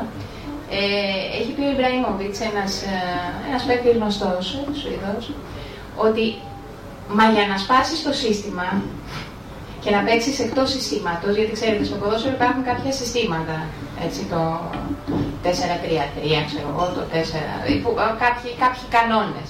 Και εξηγεί λοιπόν, λέμε ότι οι μεγάλοι παίκτες είναι αυτοί που παίζουν εκτός συστήματος, που το σπάνε αυτό το σύστημα. Αλλά εξηγεί ότι για να το σπάσεις αυτό το σύστημα και για να βγεις εκτός ορίων, πρέπει πρώτα να έχεις κινηθεί μέσα σε αυτά τα όρια. Αλλιώς δεν πολύ έχεις ωραία. καμία Πάρα πολύ ελπίδα. ωραία. Έτσι ακριβώς. Είναι, γι' αυτό λέμε ότι είναι πολύ σημαντικά α, αυτά τα, αυτά τα όρια. Ε, εγώ θα πάρω τώρα πάσα από αυτό που είπες ε, Γρηγόρη, ότι θα πούμε τα όχι, θα έρθουμε στις συγκρούσεις, που πολλοί από εμάς, εγώ ανήκω σε αυτούς, γι' αυτό το λέω, τρέμουν τις συγκρούσεις. Εγώ έτρεμα, έτρεμα τη σύγκρουση, δεν ήθελα καθόλου τη σύγκρουση. Σκεφτείτε ότι, έτσι επιτρέψτε μου να ανοιχτώ αφού μιλάμε καρδιακά, όταν ήθελα να παντρευτώ έναν άνθρωπο που ήξερα ότι ο πατέρας μου δεν θα τον ήθελε, ε, του το έγραψα σε γράμμα. Του το άφησα σε γράμμα. δηλαδή τέτοια, τέτοια δυσκολία να έρθω ε, σε- σε τέτα τέτ επαφή. Και πράγματι, ε, με τον πατέρα μου δεν συγκρουστήκαμε. Κάναμε πέντε χρόνια να μιλήσουμε, ούτε, κα- ούτε καλημέρα δεν είχαμε, αλλά θέλω να πω, δεν καυγαδίσαμε. Κα, καταλαβαίνετε τι εννοώ. Μπορεί στο γάμο να μην ήρθε, μπορεί πέντε χρόνια να μην είχαμε ούτε καλημέρα, μπορεί όλα αυτά, όλα αυτά. Αλλά να τσακωθούμε, δηλαδή να μπούμε στη διαδικασία, να μου πει έτσι, να του πω έτσι, αυτό όχι, ήταν πολύ πολιτισμένο αυτό. Έτσι ήταν. Πήρα τα πράγματά μου, έφυγα και ξαναβρεθήκαμε μετά από πέντε χρόνια. Αυτό έτσι μια μικρή παρένθεση. Αυτό Ε, δεν ήταν σύγκρουση. Αυτό και αν ήταν σύγκρουση. μ, Ήτανε, λέτε. Δεν ήταν φωναχτή. Απλά δεν ήταν φωναχτή. Δεν ήταν σύγκρουση. Ήταν ρήξη. Ήταν ρήξη. Νομίζω ναι, η λέξη είναι. Ε, νομίζω η λέξη ρήξη. Ε, τι λέτε εσείς που είστε οι καθήλυνα αρμόδιοι; Εγώ δεν ακούω κάποια σύγκρουση εδώ πέρα. Ε, ακούω, ακούω μια σύγκρουση σε ένα επίπεδο αφανές, σε ένα επίπεδο κάτω από το τραπέζι, Ναι. ε, η οποία βεβαίως και σε, ένα- ε, σε επίπεδο ψυχών είναι μια αντιπαράθεση. Αλλά δεν είναι, σε, στο, επι- ε, δεν είναι πάνω από το τραπέζι. Έτσι. Ναι. Αυτό υποθάλπτει ακριβώς περισσότερο ενοχή και θυμό. Αυτού του τύπου η εσωτερήκευση μιας σύγκρουσης υποθάλπτει πολύ περισσότερο θυμό από τη λύνει το θυμό. Δεν ξέρω αν συμφωνείς. Ναι. Ε, Η βέβαια. σύγκρουση η Όλγα είχε γίνει με το που πήρε την απόφαση να παντρευτείς αυτό που δεν έπρεπε. Ναι, ε, πράγματι. ναι, αυτό πράγματι. ήταν έτσι η πρώτη Αυτή ήταν η. ναι, απόπειρα, ας Αυτή ήταν η πούμε. πρώτη απόπειρα. Αλλά πρέπει να σας πω ότι μετά όταν ξαναβρεθήκαμε, ξαναβρεθήκαμε σε ένα πολύ ωραιότερο επίπεδο. Δηλαδή έχω την, έχω την, Πώς έγινε; η, η επανασύνδεση. Τώρα αλήθεια θέλετε να το ακούσετε αυτό; Όχι από περιέργεια, από... Ναι. Έγινε με μια συναισθηματική αυτή, γιατί ο πατέρας μου είχε κάνει μια επέμβαση και μια σχετικά κρίσιμη επέμβαση. Ήταν μετατόπιση μέσα σπονδύλου, ας πούμε. Όχι, όχι πολύ σοβαρή, αλλά είχε μια κρισιμότητα. Και με πήρε η μητέρα μου τηλέφωνο, μου λέει: Ο πατέρας ξυπνάει σε λίγο. Έλα να τον δεις. Λέω: Είσαι σίγουρη ότι το καλύτερο πράγμα που θα δει ο μπαμπάς σου να ξυπνήσει είναι εμένα μπροστά του μετά από πέντε χρόνια. Και μου λέει: Έλα, έλα. Και πήγα και πράγματι ήταν, ξέρετε, ή- μου είπα, ας πούμε, ε, τώρα συγγνώμη έτσι και για τη συγκίνηση, τον έχασα και πολύ πρόσφατα τον παπά μου, έφυγε πριν από δύο μήνες σχεδόν. Ε, μου λέει, μου λείψες και λέω και εμένα πατερούλη μου, δεν μιλήσαμε Ποτέ γι' αυτό. Δηλαδή, μιλήσαμε, μιλάγαμε τώρα, λίγο πριν φύγει, το ξαναφέραμε. Πήγαμε πάλι στα θέματά μας. Στον Ολυμπιακό, σε αυτά, αυτά που είχαμε έτσι, τα άλλους κώδικες επικοινωνίας. Ε, και μιλήσαμε μετά από χρόνια για όλο αυτό. Ναι, που είχε αμβληθεί πολύ. Καλά έκανες όμως όλο που το ανέφερες τώρα και η ερώτησή σας ήταν ε, πολύ σημαντική. Γιατί είδες πώς ταπεινώνει το άνθρωπο μπροστά στην ταυτότητά του και στην ναι. προοπτική του θανάτου. Ναι, ναι. Δηλαδή η επανασύνδεση έγινε, σε ένα έγινε κοιτώντας ναι, το θάνατο. Κοιτώντας το θάνατο, πράγματι. Ναι, ναι, ναι. Είναι νομίζω σημαντικό αυτό που είπε η, Σοφία και εσείς η ερώτηση που κάνατε, ελπίζοντας να μην σας κουράζω μετά προσωπικά, αλλά να έχει ένα νόημα αυτό που μοιραζόμαστε. Ε, αυτό λοιπόν που ήθελα να... και νομίζω ναι αυτό ότι άμα καταφέρεις λίγο με έναν τρόπο να τους σκοτώσεις τους γονείς σου μέσα σου, εντός εισαγωγικών, πολλών εισαγωγικών, η λέξη σκοτώνω, μετά τους ξαναβρίσκεις σε ένα πολύ πιο όριμο επίπεδο και γίνεται η σχέση πιο, πιο ισότιμη. Και είναι, είναι καλό αυτό. Νομίζω ότι αξίζει τον κόπο να, να γίνει αυτός ο... Αν βγάλουμε τα εισαγωγικά, το σκοτώνεις κυριολεκτικά. Mm. Κυριολεκτικά, αλλά συμβολικά, προσέξτε. Ναι. Όχι εντός εισαγωγικών, συμβολικά. Συμβολικά, η πιο σωστή λέξη. Είναι πιο αληθινό το συμβολικό από το πραγματικό. Ναι. Και πιο δυνατό. Αυτό λοιπόν που ήθελα να ρωτήσω για να μην ε, ξεφεύγουμε είναι ότι επειδή είπες Γρηγόρη ότι να τολμήσουμε λοιπόν να, να έρθουμε σε μια δύσκολη θέση έχει ένα κεφάλαιο μέσα ο Γρηγόρης στο βιβλίο που λέει «Η δικτατορία της επιβεβλημένης χαράς». Μου άρεσε πάρα πολύ αυτό το mm. κεφάλαιο. Mm. Και μιλάει, ξέρετε, για αυτή την τάση που έχουμε, μη στεναχωριέσαι, ε, μην αυτό, να είσαι καλά, να μην αγχώνεσαι, να μην...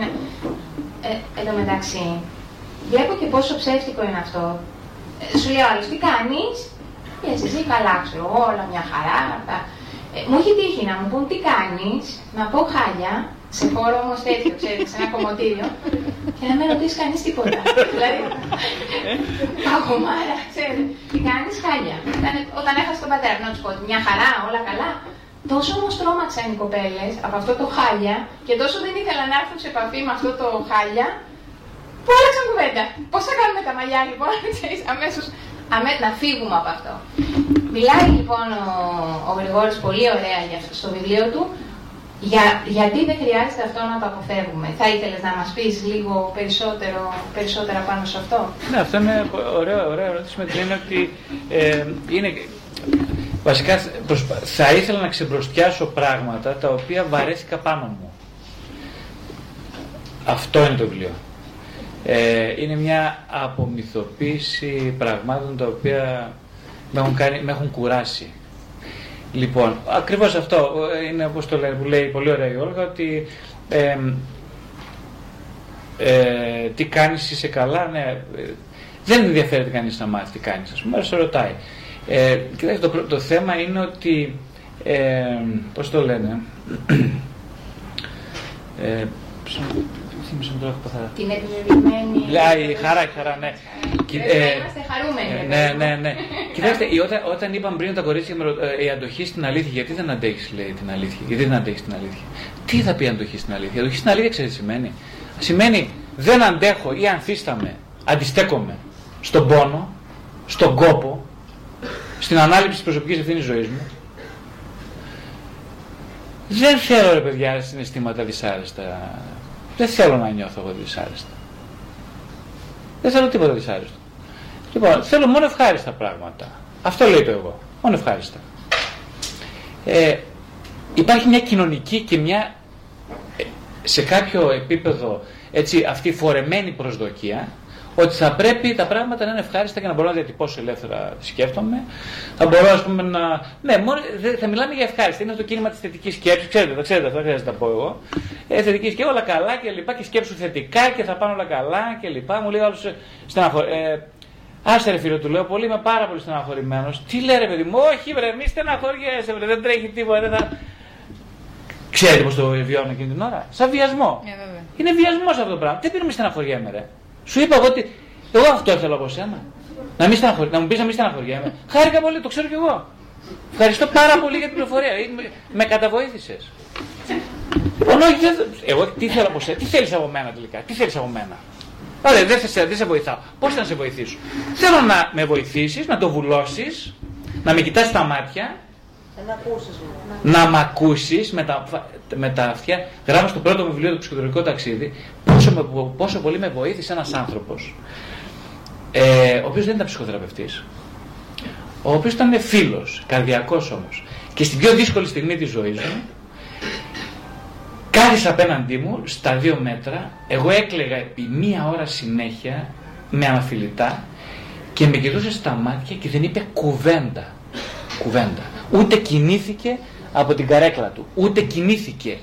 Ούτε για κατούριμα ούτε για τίποτα. Δεν κουνήθηκε. Αυτός ο άνθρωπος με βοήθησε συγκλονιστικά περισσότερο από όλους τους ψυχοθεραπευτές στους οποίους έχω πάει. Ε, του, ε, σαν έδειξη ευγνωμοσύνης λοιπόν έγραψε το περιστατικό αυτό στο πρώτο βιβλίο για αυτόν τον άνθρωπο που ακόμα τον αγαπάω, τον λατρεύω ε, δηλαδή θέλω να πω πολύ απλά ότι οι άνθρωποι θέλουν πολύ απλά πράγματα αλλά για κάποιο λόγο είναι πολύ δύσκολα γιατί είναι δύσκολα όμως ε; γιατί είναι δύσκολα γιατί τι σημαίνει να ακούω κάποιον χωρίς να μιλάω; Σημαίνει αυτόματα ότι έχω αποδεχθεί στην πάρτη μου σε μένα τα σκερά μου κομμάτια δηλαδή ότι εγώ ναι, μπορεί να είμαι χάλια και αυτό το σηκώνω. Μπορεί να μην έχω ελπίδα αυτή τη στιγμή για τίποτα και αυτό μπορώ να το κάνω κάτι. Μπορώ να εμπεριέχω αυτό που λέει, αυτή η λέξη είναι πολύ σοβαρή για μένα. Μπορώ να εμπεριέχω όλο αυτό το σκοτεινό εαυτό αρχικά σε μένα και μετά μπορώ αυτή την εμπεριέχηση να την προσφέρω στον άλλον. Ένας άνθρωπος λοιπόν που δεν έχει μάθει, που όλα τα αντιμετωπίζει στη ζωή του με βάση τις προβολές που κάνει, που δεν θέλει να λάβει καμία ευθύνη για την ενδοξυχική του πραγματικότητα, αυτός ο άνθρωπος βεβαίως και θα προβάλλει συνεχώς τους άλλους τα δούλευτα του κομμάτια. Δεν μπορεί να κάνει κάτι άλλο. Είναι μονόδρομος αυτό. Γι' αυτό λοιπόν θα θυμώσει μαζί μου όταν του πω είμαι στεναχωρημένος, θα του χαλώσει τη ζαχαρένια. Γιατί; Γιατί δεν θέλει να δει ο ίδιος ότι δεν μπορεί με χαλασμένη ζαχαρένια να κυκλοφορεί μια μέρα. Δεν μπορεί να το δει στην καθημερινότητα. Τρομάζει πάρα πολύ. Αν δηλαδή συναντήσει έστω και μια σκιώδη πλευρά μέσα στον εαυτό του, θα τρομάξει τόσο πολύ που θα κρυφτεί κάτω από το τραπέζι. Οπότε μου λέει Γρηγόρη, έλα παρέ, μη στεναχωριέσαι. Τώρα, ε, ας πούμε κάτι άλλο. Οι άνθρωποι λειτουργούμε μόνο με προβολές μέσα στις σχέσεις. Που σημαίνει ότι, ότι δεν το αντέχουμε πάνω μας, το ξεφορτώνουμε στην πλάτη του άλλου. Αν λοιπόν δεν γίνουμε κύριοι των προβολών μα, δεν μπορούμε να μπούμε σε αληθινή σχέση. Δηλαδή σε μια σχέση βαθιάς εντιμότητας. Είναι αυτό ακριβώς ότι που λένε τα ζευγάρι, ότι ένα ζευγάρι, δύο άνθρωποι που θέλουν να γίνουν ζευγάρι, δεν μπορούν να πούνε σε ποιοτικά καλύτερη σχέση από αυτή που έχουν με το ασυνείδητό τους. Με το ασυνείδητό τους. Ναι, πραγματικά αν δεν υπηρετήσει κανένα σχέση του με τον εαυτό του πρώτα και πάνω απ' όλα, η οποία είναι η μακροβιότερη και σημαντικότερη σχέση όλων όσων θα κάνουμε ποτέ στη ζωή μας, δεν μπορεί να υπηρετήσει κάποια άλλη σχέση. Αυτή είναι η πραγματικότητα.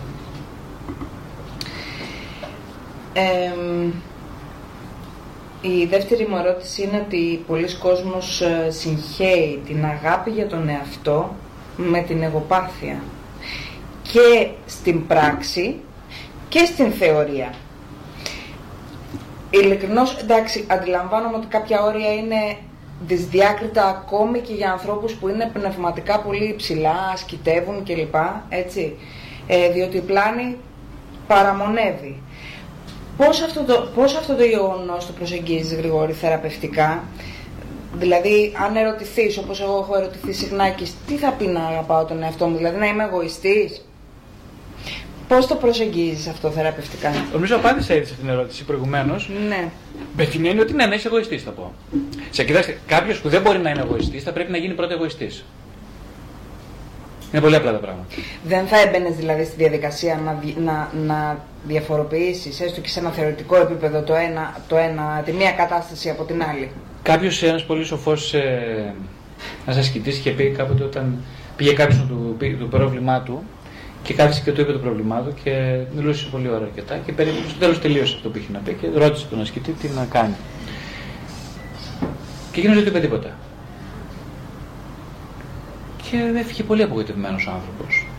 Τον ρώτησαν μετά, ε, καλά δεν είπες τίποτα στον άνθρωπο, είπες εδώ από τόσο μακριά να πάρει μια συμβουλή από σένα κλπ. Και, και είπε αυτός ο μεγάλος άνθρωπος ότι λέει, αν δεν μπορεί να ωφεληθεί από τη σιωπή μου, δεν θα ωφεληθεί ούτε από τα λόγια μου. Δηλαδή, ξέρετε, είναι αυτό, οι θεωρητικές ερωτήσεις είναι σημαντικές. Μέσα στην ψυχοθεραπεία τίποτα δεν είναι θεωρητικό. Εκεί βράζει το ζουμί ανάμεσα σε δύο ανθρώπους, όπως και στον έρωτα, όπως και στην συντροφικότητα. Ε, δεν σηκώνει η θεωρία, ούτε ο έρωτας, ούτε η συντροφικότητα, ούτε η ψυχοθεραπεία. Είναι πολύ ζωντανό. Ε, οπότε, ναι, εγωιστή, εγωιστής, μα φυσικά, καταρχάς το πρώτα απ' όλα, εννοείται ότι θα είσαι εγωιστής. Είναι στην καλύτερη περίπτωση λοιπόν, ε, ε, λέμε υγιής εγωισμός και κακός εγωισμός. Δεν υπάρχει ο πράγμα. Ε, κατά τη γνώμη μου, έτσι, μιλάω πάντα προσωπικά. Δεν υπάρχει ο πράγμα. Το εγωιστής είναι πάντα καλό. Γιατί όμως, γιατί είναι καλό. Είναι καλό γιατί όταν γίνεις πραγματικά εγωιστής, στο τέλος είναι αυτό που λέει κάποιος πολύ μεγάλος, ένας μύστης και πει ότι λέει για να πεθάνεις, πρώτα πρέπει να γεννηθείς και να ολοκληρωθείς. Δεν γίνεται να πεθάνεις. Ε, λένε, ε, αν δεν πεθάνεις, όπω το λέει, αν, δε, αν δεν πεθάνεις, ε, ε, αν όσο ζεις δεν πεθάνεις, δεν θα πεθάνεις, θα πεθάνεις. Κάπως έτσι λέγεται ένα ρητό. Ε, ναι, για να, για να πεθάνεις πρέπει πλήρως να ζήσεις πρώτα. Έτσι πρέπει να ολοκληρωθείς. Να πεις δηλαδή, ναι, εγώ είμαι εγωιστής, κάνω και λάθη και είμαι και μαλάκας και φέρομαι έτσι και μπορώ και το αντέχω και μετά ναι, ναι μπορώ κάποια στιγμή θα έρθει η στιγμή αυτή της αληθείας θα κοιτάξω τον καθρέφτη και θα πω χόρτας από αυτό που νόμιζα ότι είμαι, ας γίνω αυτό που πραγματικά είμαι. Mm. Πριν όλα είναι γελατζή, όπως λέμε στην Θεσσαλονίκη. Όλα είναι ψεύτικα. Η αλήθεια προϋποθέτει την ακρότητα σαν βίωμα. Δεν μπορεί να μιλάμε ε, δε, κανένας δεν θέλει τους γλυκανάλατους, τους μέτριους, ε, να τους εμέσω από το στόματός μου, λέει ο Κύριος. Δεν χρειάζεται τέτοια η αλήθεια. Θέλει ακρεότητες. Με ποια έννοια της, της ακρότητας. Την ακρότητα της, του λάθους και της ανάληψης ευθύνης του λάθους. Προσέξτε, μην παρεξηγηθούμε. Έτσι. Αυτό, μια εντυμότητα προϋποθέτει η αλήθεια. Με αυτή την έννοια λοιπόν, ναι, αγαπώ τον εαυτό μου, δεν σημαίνει τον κατακριουργώ, ε, σε ένα αρχικό στάδιο νοημότητας, αυτό μπορώ να κάνω μόνο. Να το κατακριουργήσω, να κάνω λάθη, να πληγώσω ανθρώπους, να πληγώσω πρώτα απ' όλα εμένα, με αυτές τις πληγές που ανοίγω σε άλλους. Και στην πορεία όμως μπορώ, επειδή ακριβώς επειδή ήμουν ολόκληρος όταν έκανα τα λάθη, μπορώ να θεωρήσω και να πω κάτσε. Όχι, όχι, αυτό που ήμουνα δεν μου άρεσε. Τώρα μιλάμε για τη μετάνοια, ε; μια άλλη παρεξηγημένη έννοια. Έτσι, μετανόητης, αλλάζω μια ολοκληρωτικά στάση, ενδοψυχική στάση στη ζωή μου. Αυτό σημαίνει μετάνοια. Είναι η επόμενη μου ερώτηση. Οπότε σε συγκρατώ.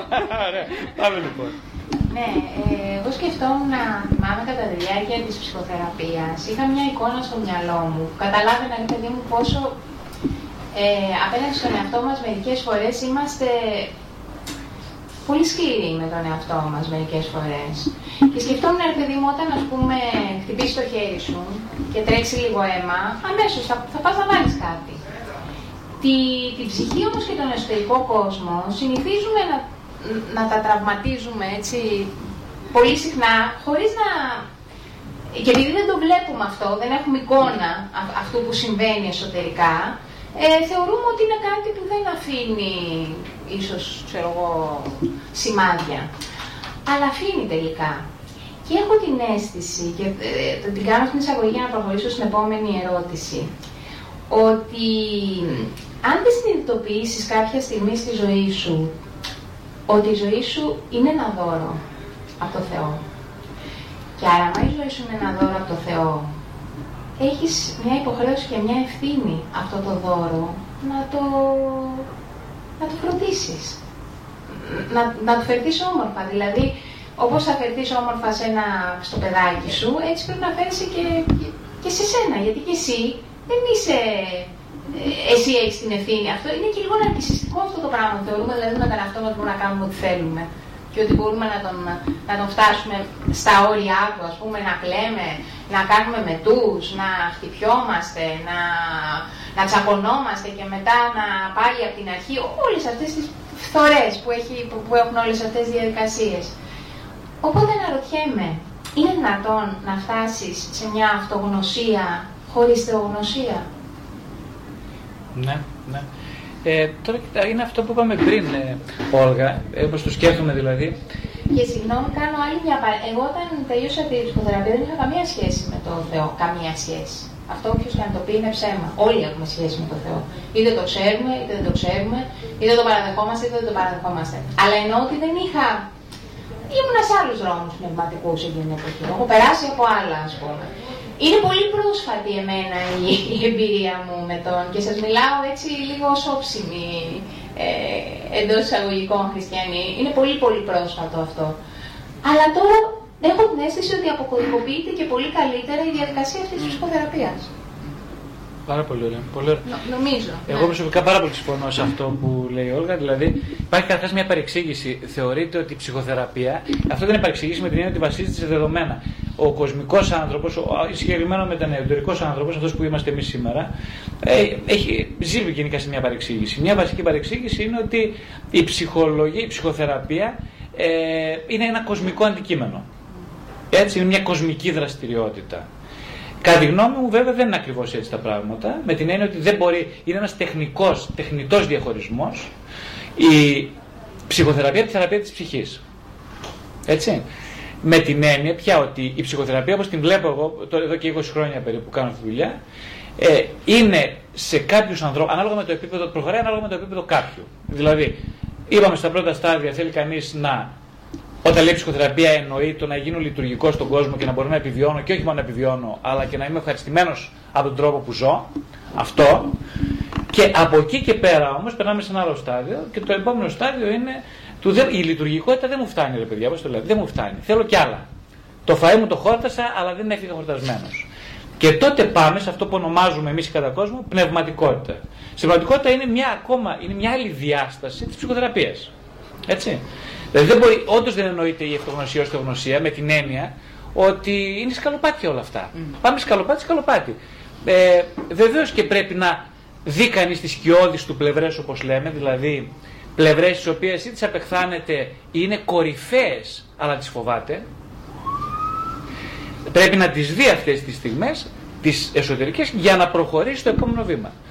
Αυτές τις κορυφαίες λοιπόν στιγμές, τις τρομακτικές, γίνονται μαγιά, γίνονται λίπασμα για να προχωρήσει κανείς προς την αληθινή του ταυτότητα, όπως, είπε, όπως λένε εδώ οι, οι, οι, κοπέλες δίπλα μου. Ε, η αληθινή ταυτότητα. Τι θα πει αληθινή ταυτότητα; Αληθινή σημαίνει κάτι που υπερβαίνει την παροδική ταυτότητα, την προσωρινή και προχωράει σε μια αιώνια διάσταση. Ο κοσμικός άνθρωπος, όταν ακούει αιώνια διάσταση, λέει τι τρέχει είναι αυτές τώρα που λες. Τι αιώνια διάσταση; Πεθαίνουμε, τελείωσε.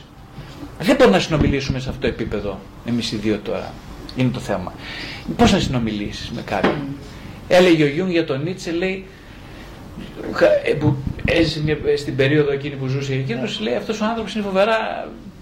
Ο καημένος λέει: Δεν θέλω να γίνω σαν τον Νίτσε, έλεγε ο Γιούγκ. Γράφει τα απομνημονεύματά του, γιατί αυτός έχει φτάσει σε τέτοια ύψη, είναι τόσο ξεχωριστός, που, ε, πώς το λένε, είναι τελείως μόνος. Είναι τελείως μόνος. Ποιος το καταλαβαίνει, κανένας. Ο ίδιος ο Γιούγκ βέβαια ήξερε ότι συγγενεύει πνευματικά με τον Νίτσε. Μιλούσε για την προσωπικότητα τύπου 2 τότε ο Γιούγκ. Εννοώντας ότι υπάρχει, από πολύ μικρός κατάλαβε ότι υπάρχει προσωπικότητα νούμερο 1 και προσωπικότητα νούμερο 2. Η νούμερο 1 είναι αυτή που ζει την καθημερινότητα. Η νούμερο 2 είναι αυτή που δεν χορταίνει με την καθημερινότητα. Αυτό εννοούμε εμείς οι κοσμικοί όταν λέμε πνευματικότητα. Αλλά για να μπει καλή στην πνευματικότητα πρέπει να τελειώσει το φαΐ που έχει πάνω στο τραπέζι και να πει τώρα τι θα φάμε;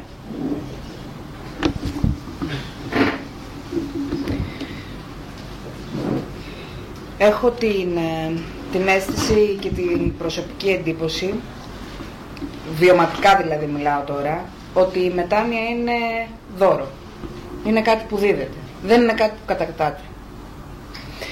Ε, πώς προσεγγίζεις έναν θεραπευόμενο που φαίνεται να απέχει πάρα πολύ από αυτήν την κατάσταση αλλά κυρίως, έχει δύο σκέλη το ερώτημά μου, πώς διαχειρίζεσαι στη θεραπευτική σχέση το ότι εσύ έχεις κάτι ή ομολογείς στα γραπτά σου εν προκειμένου ότι έχεις βίωμα από κάτι που ο θεραπευόμενος δεν έχει. Είναι κάτι που διερευνάς μεταβιβαστικά, είναι κάτι που προσεγγίζεις αμυγός πνευματικά; Ωραία. Ε, κοιτάξτε, εγώ δεν είμαι πνευματικός, όπως καταλάβατε. Δεν έχω καμιά σχέση με όλα αυτά. Ε, Ψυχοθεραπευτής είμαι με την είπαμε, τη συμβατική έννοια του όρου. Που... Με ένα βίωμα όμως πνευματικό, Ναι, το ναι. οποίο το ομολογείς στα Παι- γραπτά σου. Ναι, δηλαδή βέβαια. ο άλλος το Α, γνωρίζει. Μπράβο, ναι, αυτό κοίταξε το. εννοώ. Βέβαια. Κοίταξε λίγο. Δεν έχω δικαίωμα πρώτον να μην ομολογώ κάτι που με έχει συνθλίψει Μμ. και με έχει, θερα... και με έχει ανακαινήσει. Εννοείται ότι δεν έχω κανένα δικαίωμα. Όμως στη μέση στην ψυχοθεραπεία τα πράγματα είναι τελείως διαφορετικά. Δεν ομολογώ τίποτα. Με την έννοια ότι δεν οφείλει ο άλλος να ξέρει που είμαι εγώ, ας πούμε. Τώρα, αν ε, θε- δω ότι υπάρχουν οι προποθέσει γι' αυτό και, πούμε, και αισθανθώ άλλος είναι αδερφή ψυχή, βεβαίω θα μιλήσω καθαρά και ανοιχτά και λοιπά. Το έχω κάνει και το κάνω με ανθρώπους. Αν ξέρει γιατί σε έχει διαβάσει; Ε, αν ξέρει, τότε καλά να πάθει. Άρα αισθάνεσαι ότι σε επιλέγει για κάποιο λόγο, ακόμη και αν έρθει ως αντιρρησία. Ο λόγος που άρχισα να γράφω τελείως ελεύθερα, ασυγκράτητα, χωρίς δηλαδή να βάζω ε, stop στις παρορμήσεις μου, ήταν ο εξής. Συνειδητοποίησα μετά από 10 χρόνια ψυχοθεραπείας ότι ο συγκεκριμένος θεραπευτής θα βρει μόνο το συγκε- ο θεραπευόμενος θα βρει το συγκεκριμένο θεραπευτή και κανέναν άλλο στην παρούσα φάση. Μμ. Ε, δεν κρύβομαι από τίποτα, δεν έχω λόγο να κρυφτώ, αντίθετα έχω πάρα πολλούς λόγους να φαρερώνομαι. Πιστεύω πάρα πολύ στο εργαλείο της αυτοποκάλυψης, το θεωρώ εξαιρετικά θεραπευτικό. Ε, η γλώσσα δομεί την ενότητα του εσωτερικού κόσμου. Όταν λες εγώ είμαι αυτός, εγώ είμαι, ένα ρήμα που συνδέει το εγώ με μια ετερότητα, εγώ είμαι αυτός, ε, έρχεται μια, έχει μια θεραπευτική αξία και δίνει μια ισορροπία στην ψυχή. Όταν λοιπόν εγώ στα γραπτά μου λέω εγώ είμαι, είμαι. Ουσιαστικά δίνεις ένα παράδειγμα με αυτόν τον τρόπο. Πολύ σωστά Σοφία. Και το εγώ είμαι μπορεί να ακολουθεί από οτιδήποτε. Άπιστος, π.χ. Απόλυτα. Οτιδήποτε. Από... Μα προσέξτε. α- Αρκεί κανείς να μπορεί να το αρθρώσει. Σε και να ευχαριστώ το πάρα πολύ για αυτό που χωρέσει. είπες τη λέξη άπιστος. Μ' άρεσε πολύ αυτή η λέξη άπιστος. Πάρα πολύ. Λοιπόν, ε, καταρχάς, εγώ, μα, αν- έχω, ε, ας πούμε, έχω θεραπευόμενους που μου λένε διατρανώνω ότι είμαι άπιστος. Και τους, τους λατρεύω. τους λατρεύω. Τους χαίρομαι όσο α, πολύ περισσότερο από τους συσκευόμενους. Έχω μανία με τους συσκευόμενους ανθρώπους, ξέρετε. Ε; Δηλαδή μου σηκώνει τον τρίχα κάγκελο. Βλέπω τα συσκευόμενα που μου τα σπάσω όλα εδώ πάνω στο τραπέζι. Γιατί; Η εμπειρία το λέει αυτό. Έχει χτιστεί εμπειρία, δεν είναι θεωρία αυτό. Ψεύτικοι άνθρωποι. Καταπονημένοι, τρομαγμένοι, αλλά πολύ ψεύτικοι. Πολύ ψευτιά. Φοβερή ψευτιά. Αειδιαστική ψευτιά. Αειδιάζω λοιπόν. Αειδιάζω με μένα που για χρόνια είμαι ψεύτικος σε αυτό το θέμα. Ε, αυτοί που δηλώνουν λοιπόν άπιστοι, τους θαυμάζω γιατί το ομολογούν ολοκληρωμένα. Είμαι άπιστος. Και το στηρίζουν. Εμπιστεύομαι πολύ περισσότερο έναν τέτοιον άνθρωπο στην, ε, στη- σε μια, ότι θα δημιουργήσει τις προϋποθέσεις για μια πορεία πνευματικότητας καθαρής από κάποιον που είναι θρησκευόμενο, στηρεί τον κανόνα του όπως λένε, κα- πηγαίνει, κάνει, εκκλησιάζεται και όλα αυτά κλπ. Αλλά δεν ξέρει, δεν ξέ, δεν, βι- βιωματικά δεν ξέρει τι είναι πνευματικότητα. Δεν το έχει βιώσει ποτέ αυτό. Δεν θα πω λοιπόν, όχι, ο, θεραπευτή, ο ρόλος του θεραπευτή δεν είναι του να κάνει κομποσκίνη, να λέει πώς να κάνει κομποσκίνη ο θεραπευόμενος προς Θεού, έτσι μια, αυτό είναι αστεία. Ε, ο ρόλος του θεραπευτή είναι να είναι καθαρός και αληθής, κατά τη γνώμη μου. Κάποιοι διαφορούν μαζί μου σε αυτό, εγώ έχω αυτή την άποψη. Και να είναι ομολογιακός, δηλαδή να υπάρχει ομολογία. Ε, όχι ομολογία πίστης, ομολογία ταυτότητας. Εγώ είμαι. Αυτό. Αυτό από μόνο του είναι θεραπευτικό. Έχω δει. Τίποτα άλλο. Ταυτίζομαι με αυτό που λες γιατί και, και εγώ που είμαι από τους ψυχοθεραπευτές που μοιράζονται σε έναν βαθμό κάποια προσωπικά πράγματα και λένε εγώ είμαι έχω ποιος γέλασε έχω δεχτεί σχόλια ότι αυτό έχει λειτουργήσει βοηθητικά το ότι μπορώ να ομολογήσω και κάτι ντροπιαστικό για τον εαυτό μου, ένα λάθος μου, κάτι που με συνθλίβει. Παιδιά, αυτό θέλει. Το λέω τώρα από την πλευρά του θεραπευόμενου. Αν δεν έχω απέναντί μου έναν, αν έχω έναν ατσαλάκωτο, έναν ε, ουδέτερο, έναν ε, ε, τέλειο, έναν παρατηρητή σκέτο, πώς θα, πώς θα δημιουργήσω σχέση μαζί του. Και η ψυχοθεραπεία είναι σχέση; Πριν αν, από- αν δεν αυτοεκτεθεί ο άλλος, δηλαδή με έναν τρόπο, δεν, μου- δεν, δεν μου κάνει αυτό το άνοιγμα, πώς θα του κάνω εγώ το άνοιγμα, Πριν πώς θα απ- μου δημιουργήσει την εμπιστοσύνη; Πριν από χρόνια είχα ε, μέσα σε μια ομάδα, ε, ήταν η πρώτη μου φορά που εκα- εκτέθηκα τόσο πολύ. Είπα, ας πούμε, μες στην ομάδα ότι όταν εγώ είχα μωρό, όταν το παιδί μου ήταν μωρό, ε, ήθελα να το πετάξω από το μπαλκόνι. Λοιπόν, Άντε, ο παπάς μετά για αυτά. Πετάξτε το από τον μπαλκόνι, να μην του κρατάω κακία. όχι, όχι, να μην το κρατάς κακιά, άνθρωπος και αυτός. Λοιπόν, δεν μπορείτε να φανταστείτε πόσο δίλημα είχαν, έπρεπε να κάνω αυτήν την ομολογία. Λοιπόν, δεν θα φανταστείτε ότι από τη στιγμή που έκανα αυτήν την ομολογία, άλλαξε τελείως η σχέση μου με τον συγκεκριμένο άνθρωπο, ο οποίος είχε κάνει και εκείνος μια. δίσταζε να πει κάτι για τον εαυτό του αντίστοιχο. Ε, πόσο άλλαξε η ατμόσφαιρα στην ομάδα και πόσο η ομάδα έδεσε ακόμα περισσότερο μετά από αυτήν την ομολογία. Κατάλαβα λοιπόν από τότε ότι μια ειλικρινής αυτοποκάλυψη όταν υπάρχει λόγος στο εδώ και τώρα είναι εξαιρετικά διακινητική. Διακινεί λοιπόν την ομάδα και ε, οι άνθρωποι σε εμπιστεύονται. Οι άνθρωποι δεν θέλουν ούτε ατρόμητους, ούτε τέλειους, ε, ούτε ε, άσφαλτους ανθρώπους. Θέλουν ανθρώπους οι οποίοι ε, μπορούν και πονάνε και δηλώνουν ότι και εσύ έχεις το δικαίωμα να πονέσεις και εσύ έχεις το δικαίωμα να κάνεις λάθη. Έτσι δεν είναι; Βεβαίως και είναι λαθεμένη η προσέγγιση. Καμιά φορά, όχι καμιά φορά, το ακούω αρκετά συχνά. Μα καλά, είναι δυνατόν εσύ ψυχοθεραπεύτρια και να έχεις πέσει σε τέτοια λάθη. Λέω αυτά και τρεις χειρότερα. δεν εξαιρούμε. Των οδοντιάτων τα δόντια δεν χαλάνε. Δηλαδή οι δικές μας ψυχές δεν ε, υποφέρουν με τον ίδιο τρόπο όπως όλων των άλλων ανθρώπων. Φυσικά. Και ε, όπως λες, έχει ενδιαφέρον αυτό με το πετάω το μωρό από το μπαλκόνι. Έρχεται στο νου μου μια επόπτριά μου εξαιρετική στην Αγγλία, ε, η οποία μου είχε πει στην αρχή έτσι, της εποπτείας μας ε, μια παρόμοια σκέψη της όταν είχε κάνει εκείνη το πρώτο της παιδί, όπου στεκόταν πάνω στο πλατήσκαλο, κάτω ήταν 15 σκαλοπάτια και της πέρασε από το μυαλό ότι θα μπορούσε να σπρώξει το παιδί στα σκαλιά και να το σκοτώσει. Ε, και ε, μου το είπε αυτό και μου άνοιξε ένας καινούριος κόσμος. Καταρχήν λέω δεν είμαι μόνη. Δηλαδή το... Δεν είχα παιδί τότε, αλλά είναι χρήσιμο για τώρα που έχω. Ε, δεν είμαι μόνη με ποια έννοια. Ότι και άλλοι άνθρωποι έχουν πολύ σκοτεινά και δύσκολα συναισθήματα και μαντέψτε, δεν είναι στη φυλακή, δεν έχουν σκοτώσει κανέναν και Είναι και μπορούν, ψυχοθεραπευτές. είναι και ψυχοθεραπευτές και μπορούν και κυκλοφορούν και λένε ότι έχω αυτό το σκοτεινό κομμάτι μέσα μου. Μου περνούν τέτοιου τύπου δολοφονικές σκέψεις. Και είναι οκ αυτό, είναι αποδεκτό. Το παράδειγμά της εκείνη τη στιγμή για μένα μέχρι τώρα, τόσα χρόνια μετά το θυμάμαι, ήταν εξαιρετικά ανακουφιστικό και μου άνοιξε ένα δρόμο. Πολύ ωραία. Για να συντονίσουμε τη διαδικασία για να δώσουμε χώρο και εσάς για ερωτήσεις, ναι, ναι. δεν σας αφήσαμε εκτός, ε, να το κλείσουμε σιγά σιγά. Ναι, ναι. Για να δώσουμε χώρο στους ανθρώπους για να κάνουν ερωτήσεις ή παρατηρήσεις. Ναι, νομίζω ήδη κάτι, κάτι είπατε. Όχι, Είπατε πρέπει να το ψάξουμε αν θέλουμε να το κάνουμε. Μόνοι μου το αφήνουμε έτσι. Να το ψάξουμε, πού ακριβώς να το ψάξουμε; Εγώ σαν νηπιαγωγός μιλάω, οπότε δεν έχω θελήσει να πνίξω παιδί και έχω βρεθεί σε κατάσταση για Ε, νομίζω πρέπει να ξεκινήσετε ψυχοθεραπεία γι' αυτό. νομίζω είναι λόγος που αν δεν το σκεφτήκατε ποτέ είναι σοβαρός. Η σοβαρή ένδειξη ότι κάτι δεν πάει καλά με εσάς. Χιούμορ ήταν αυτό. Ε, όχι, φαντάζομαι ότι εσείς το ξέρετε καλύτερα αυτό από μένα, ότι ο, ο μόνος τρόπος να γίνει μια σκοτεινή σκέψη φωτεινή, να πάρει φως, είναι να βγει στην επιφάνεια. Αλλιώς, Δεν την κάνουμε αυτή τη σκέψη. α, όσο δηλαδή την σπρώχνεις προς τα μέσα, πας να τη θάψεις και τα λοιπά, ή θα γίνει ένα σωματικό ας πούμε πρόβλημα, ή θα γίνει μια αρρώστια, ή θα γίνει... Και, και παίρνει διαστάσεις άλλες. Είναι σαν το, στο σκοτεινό δωμάτιο. Στο σκοτεινό δωμάτιο το νομίζεις ότι, είναι, ότι θα ανοίξει το φως και θα δεις κάτι τρομακτικό. Και τελικά να το φως και δεν είναι τόσο τρομακτικό αυτό που βλέπεις. Πολύ, πάρα πολύ ωραία τα λέει η Όλγα. Γι' αυτό μου αρέσει η Όλγα, μιλάει βιωματικά τελείως.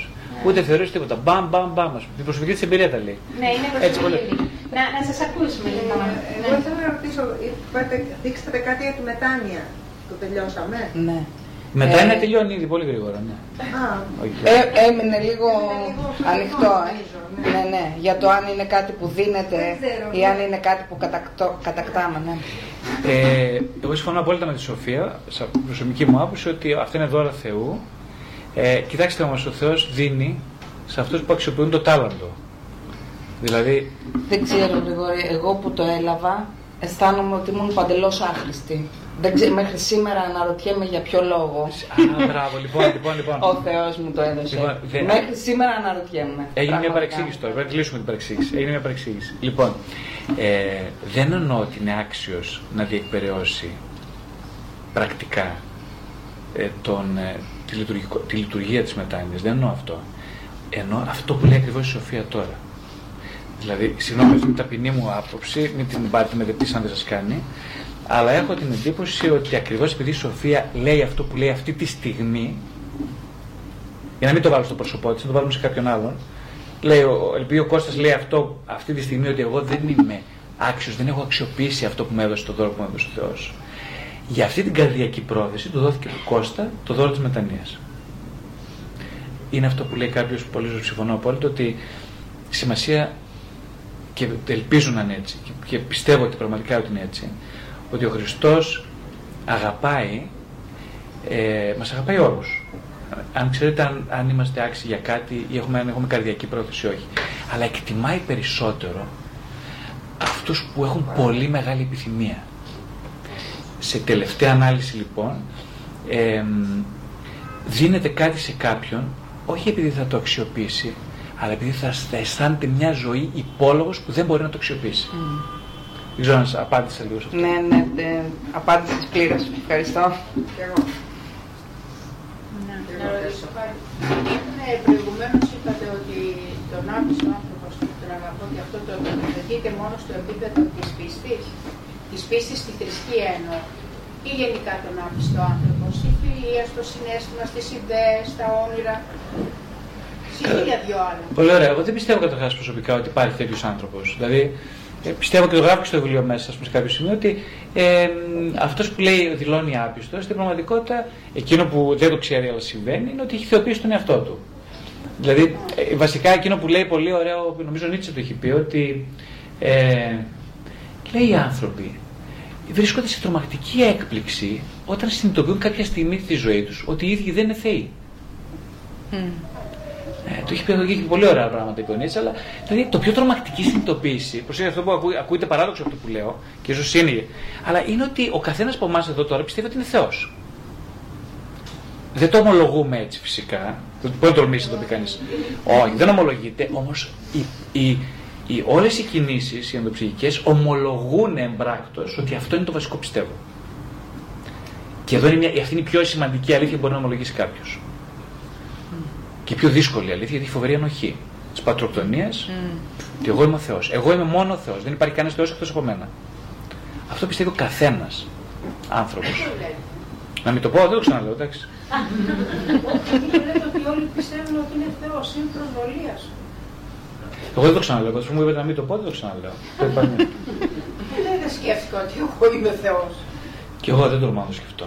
Ναι, Σε καταλαβαίνω απόλυτα. Εγώ κάποτε όμως μου πέρασε το μυαλό αυτή η ιδέα και τρόμαξα. Ε, είμαι τόσο... Συγγνώμη, ποιος... Ε, ε, ένας ένας αν θέλετε, ε, ναι βεβαίως, βεβαίως παρακαλώ. Βεβαίως ακούω, ναι δυνατό. Για τον ατομισμό τι γνώμη έχει. Εντάξει τώρα αυτή... Και Ελλάδα, την ελληνικότητα που έλεγε ο Όσκαρ Βάιλτ στην πτυχή του ανθρώπου του σοσιαλισμού. Ε, ατομισμός τώρα, κοιτάξτε, ατομισμός είναι, όπως εγώ το εννοώ, είναι μια, αυτό μια διάσταση του να θεωρεί κανείς θεώρησης του εαυτού, ας πούμε. Θέση του εαυτού είναι ο ατομισμός. Είναι αυτό που, λέω, αυτό που είπα πριν ακριβώς και εδώ στην κυρία που ήταν την ωραία ερώτηση για τους απίστους, ότι ο ατομισμός είναι, είναι η, σωματικότητα και η εγωικότητα πάνε μαζί. Δηλαδή εγώ πιστεύω ότι είμαι το σώμα μου. Ε, είμαι άτομο λέμε. Αλλά τι είναι άτομο, το σώμα μου. Αν πεθάνει το σώμα, πεθαίνει και πεθαίνω κι εγώ. Γι' αυτό φοβόμαστε το θάνατο οι άνθρωποι. Αφού εγώ και σώμα είμαστε ένα, αυτό σημαίνει άτομο, ε, μετά φοβόμαστε το θάνατο βέβαια. Γι' αυτό λέμε ότι είναι πολύ σημαντικό το να κάνει κανείς την υπέρβαση και να πάει σε έναν ανώτερο αυτό που θα είναι γέφυρα προς τη θεότητα, γιατί ακριβώς εκεί, εκεί αρχίζει να αντιλαμβάνεται ότι δεν είναι μόνο σώμα. Εκεί λοιπόν αρχίζει τα σπέρμα της πνευματικότητας να αναπτύσσονται. Αφού δεν είμαι μόνο σώμα, σημαίνει ότι υπάρχει ελπίδα για μεταθάνατον ζωή. Αυτό. Αν ναι. επιτρέπετε να πω κάτι για το άτομο. Στην αρχαία Ελλάδα η έννοια του ατόμου δεν είναι τόσο ισχυρή. Είναι του προσώπου. Και γενικά στην ελληνική κουλτούρα μας ενδιαφέρει το πρόσωπο που είναι έννοια... Εγώ διαφωνώ σε αυτό, διότι η αρχαία Ελλάδα mm-hmm. ήταν του τροπονισμού, γιατί θέλει... Να σας πω, το άτομο είναι της δύσης έννοια. Είναι, είναι, είναι, έρχεται από το διαφωτισμό και μετά. Το πρόσωπο είναι και, για, και το τη βάζω έτσι. Ναι, γιατί η Ελλάδα δεν είναι, είναι έχει και τη σχέση με την έννοια του προσώπου. Ναι, με την έννοια της σχέση. Η έννοια του προσώπου είναι έννοια καθαρά. Ε, αν έχετε διαβάσει Παναγιώτη Κονδύλη. Έχω λίγο, ναι. Το Μάρξ η αρχαία Ελλάδα. Δεν λέει την ατομικότητα. Ή αν έχετε διαβάσει Σικελιανό που λέει για τον αριστοκρατικό ατομισμό, Μμμ. που είναι ο έρωτας προς το άτομό του, το, γιατί ο Σικελιανό ήταν πολύ πληθωρική φύση και ήταν ε, δηλαδή υπέρ κάτι ε, σαν υπερφυσικό τέλος πάντων. Εγώ απλά θέλω να μείνουμε στην, αιτιολογ- στην ε, ετυμολογία, γιατί όπως είπε και ο Γρηγόρης, είναι πολύ σωστά αυτά που λέτε και υπάρχουν πο- πο- πολλά ανοίγματα. Δηλαδή είναι άλλο ατομικισμός, γιατί λένε ότι οι αρχαίοι Έλληνες ήταν ατομικιστές. Δεν ήταν ατομικιστές, ήταν ατομιστές. Ναι, σε κάθε περίπτωση άλλη βαρύτητα έχει η λέξη άτομο. Εγώ εκεί θέλω να μείνω. Αυτό θέλω δηλαδή να πω. Είναι πολύ ωραία αυτά που λέτε και δεν θα διαφωνήσω εγώ μαζί σας και σίγουρα είναι πολύ ωραία που το θέσατε αυτό. Είναι άλλη λέξη η λέξη άτομο και είναι άλλη η λέξη πρόσωπο. Ε, ναι, το ξέρω. Είναι πολύ δηλαδή διαφορετικές. Πολύ διαφορετικές. Ε, γιατί το άτομο είναι και αυτό, ξέρετε, που υποτίθεται δεν, ε, δεν τέμνεται. Αν και η φυσική η παντική μετά ήρθε και μας το διέλυσε για αυτή την, ε, την ψευδέστηση. Ότι γι' αυτό μπορεί να καταμεριστεί κι άλλο κι άλλο και να τεμαχιστεί κι άλλο. Δηλαδή είναι, είναι μια περίκλειστη έννοια. Είναι πιο πολύ ε, ε, ε, ολότητα, δηλαδή. Μμ, ναι, είναι μια, έχει, έχει ένα, ξέρετε, μια συγκρότηση ας πούμε. Ναι, ένα, όπως ήταν οι αρχαίοι και, Έλληνες και που μια ήταν- δύναμη. Που ήταν ε, ο- ένα όλο ήταν η αρχαία Ελλάδα. Δεν ή- ήταν όλες οι τέχνες ενωμένες, όλα ήταν ενωμένα. Μμμ. Ναι, αυτό Ωραία. ισχύει. Αυτό Ήταν- ισχύει. Ναι, ναι, ισχύουν όλα αυτά. βέβαια. Αυτά ισχύουν. Αλλά νομίζω ότι στην διαδικασία της ψυχοθεραπείας και αυτά, εμείς αναζητάμε το πρόσωπο. Πολύ σωστά. Συμφωνώ απόλυτα. Έτσι. Ναι, βέβαια, βέβαια. Ναι, αυτό, αυτό εκεί ήθελα δηλαδή να... Ναι. Πάμε σε άλλες ερωτήσεις. Ναι, ναι, παρακαλώ. Κύριε Βασιλιάδη, καλησπέρα. Καλησπέρα σας. Ε, Βραζόμαστε από το LinkedIn. Ε, ζητώ συγγνώμη γιατί ήρθα καθυστερημένος. Ε, έχουμε από μια ε, εμπειρία μιας ε, ενός συγγενικού προσώπου που υπέστη εχθές ε, μαστεκτομή. Μμ. Και σήμερα πήγα να τη δω στο νοσοκομείο. Ε, ε, θέλω να ταυτίσω την συμπεριφορά μου και θα ήθελα να μου δώσετε ένα ψήγμα έτσι, της αντίληψής σας ε, όσο αφορά την κουβέντα που κάνατε ατενίζοντας αυτόν τον άνθρωπο ε, για δύο ολόκληρες ώρες και κλέβοντας μπροστά του. Ε, η γυναίκα προφανώς είναι σε ένα σοκ και εγώ αισθάνθηκα ότι θα έπρεπε να κάνω μια προσπάθεια να ανατάξω λίγο-λίγο το, το, α, της δώσεις το τα κιλάκι. θετικά, ναι, τα θετικά στοιχεία α, στο απάβγασμα αυτής της επέμβασης. Ε, εντάξει, δεν είναι το τέλος της ζωής, αλλά διαπίστωσα ότι ε, έκλαιγε. Και έκλαιγε με ένα λιγμό που δεν τον αντελήφθηκα. Και ακούγοντας την, ε, την αντιδιαστολή αυτής της συζήτησης που κάναμε προηγουμένως, ε, σκέφτηκα ότι ίσως θα έπρεπε να καθίσω, να την αφήσω να κλάψει γοερά όσο ήθελε αυτή, μη λέγοντάς της τίποτα. Αυτό θα ήταν το σωστότερο. Καταρχάς, ευχαριστούμε πολύ για την. Που μοιράζεστε για δηλαδή το- το ναι, σώμα. ήταν πολύ προσωπικό αυτό το μοίρασμα. Ευχαριστώ πολύ. Ε, κοιτάξτε τώρα, εγώ, κα- εγώ καταλαβαίνω από αυτό το μοίρασμα το δικό σας πολύ ευαίσθητο ενδιαφέρον για έναν άνθρωπο. Ε, δεν θα μπω στη διαδικασία να σας πω ότι είναι σωστό και ότι είναι λάθος, γιατί αυτό έχει να κάνει με την αλήθεια της στιγμής εκείνης και την αλήθεια αυτής της σχέσης και τον τρόπος που έχει δομηθεί αυτή η σχέση μέχρι σήμερα. Ε, απλά νομίζω ότι είναι πάρα πολύ σημαντικό αυτό το γεγονός ότι ενδιαφέρεστε και ότι μπορείτε ανα πάσα στιγμή να εκδηλώσετε ακόμα και με μη λεκτικούς τρόπους το αυτό το ενδιαφέρον σας. Αυτό ήθελα να σου πω. Και, και να συμπληρώσω, αν μου επιτρέψεις Γρηγόρη, ότι μου αρέσει η διάθεση αναθεώρησης. Αυτό. Πολύ ωραία, πολύ σωστά, Ναι. βέβαια έτσι. Δηλαδή το ότι ήρθατε εδώ, ακούσατε κάτι διαφορετικό και είστε πάρα πολύ ανοιχτός και έτοιμος να αναθεωρήσετε αυτό που μόλις κάνατε. αυτό, αυτή η ευελιξία είναι κάτι που μας επιτρέπει, δεν έχει σημασία πόσα λάθη θα κάνουμε, χιλιάδες Ναι. καθημερινά, αλλά αυτή η ευελιξία είναι που μας επιτρέπει και να προχωράμε μπροστά. Το, το πρόβλημα τροποντινά θα ήταν αν ήσασταν απολύτως βέβαιος ότι είχατε πράξει το σωστό και ό,τι και αν ακούγατε σήμερα, αύριο, μεθαύριο από κάποιον άλλον μια άλλη μαρτυρία δεν θα μπορούσε να αλλοιώσει την άποψη που είχατε για τη δική σας πράξη. Εκεί πέρα θα ήταν πρόβλημα. Η ευελιξία σας δείχνει και, και νιάξιμο και ενδιαφέρον και δυνατότητα έτσι, εξέλιξης. Η αναθεώρηση νομίζω είναι πάρα πολύ μεγάλο πράγμα το, το να μπορούμε να το κάνουμε αυτό. Ναι, και εγώ θέλω να πω ότι με συγκίνησε αυτό που είπατε, γιατί ξαναφέρατε τη στιγμή. Ο, ο Κούν έλεγε ότι ξεκίνησε θέατρο όταν ήταν μικρός, επειδή λείπανε λέει οι γονείς του συνέχεια και τον αφήνανε μόνο του, ο Κάρολο Κούν, και ένιωθε μοναξιά, άρχισε να παίζει λέει θέατρο για να επιδιορθώνει την πραγματικότητα. δηλαδή την ξανά φτιάχνε τη μέρα έτσι όπως θα την ήθελε τελικά. Σαν γιοφύρι της Άρδας δηλαδή. Ναι, ναι. Πάρα πολύ σπουδαίο αυτό. Ένα, βέβαια. ένα τέτοιο πράγμα.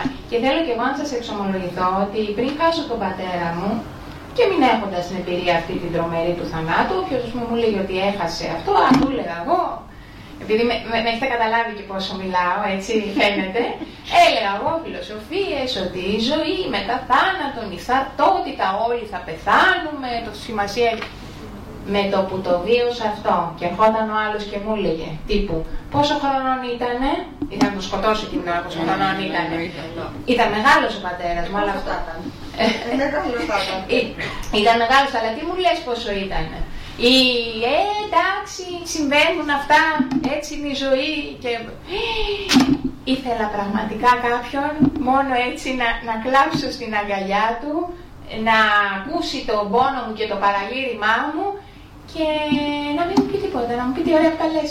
Έτσι είναι. Έτσι ακριβώς έτσι. Και πλέον είμαι πολύ φιδωλή, δεν λέω τίποτα. Λέω προσέχω πάρα πολύ.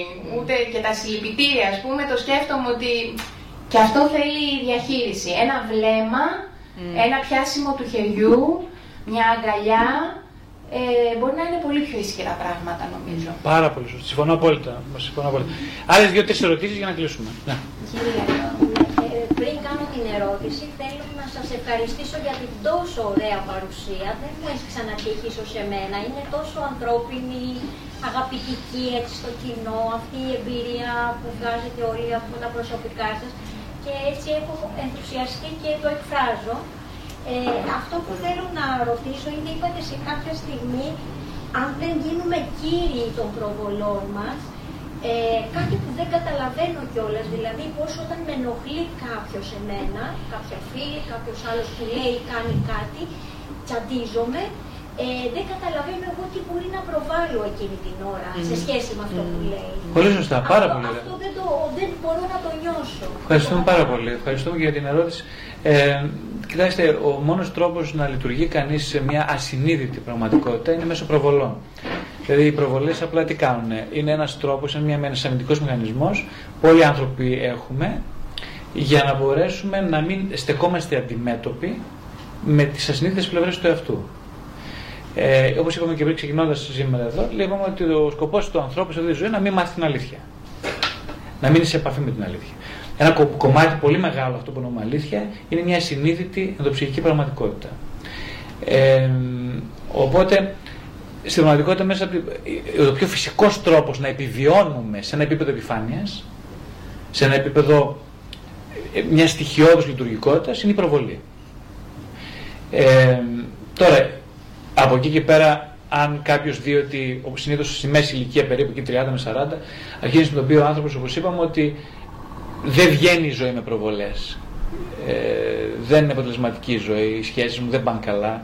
Επειδή στην Κύπρο είμαι θυμωμένος με τους πολιτικούς, με τη γυναίκα μου, με τα παιδιά μου, όλα μου φταίνουν εκτός από μένα. Εγώ δεν φταίω σε τίποτα ποτέ. Πάντα φταίνει οι άλλοι.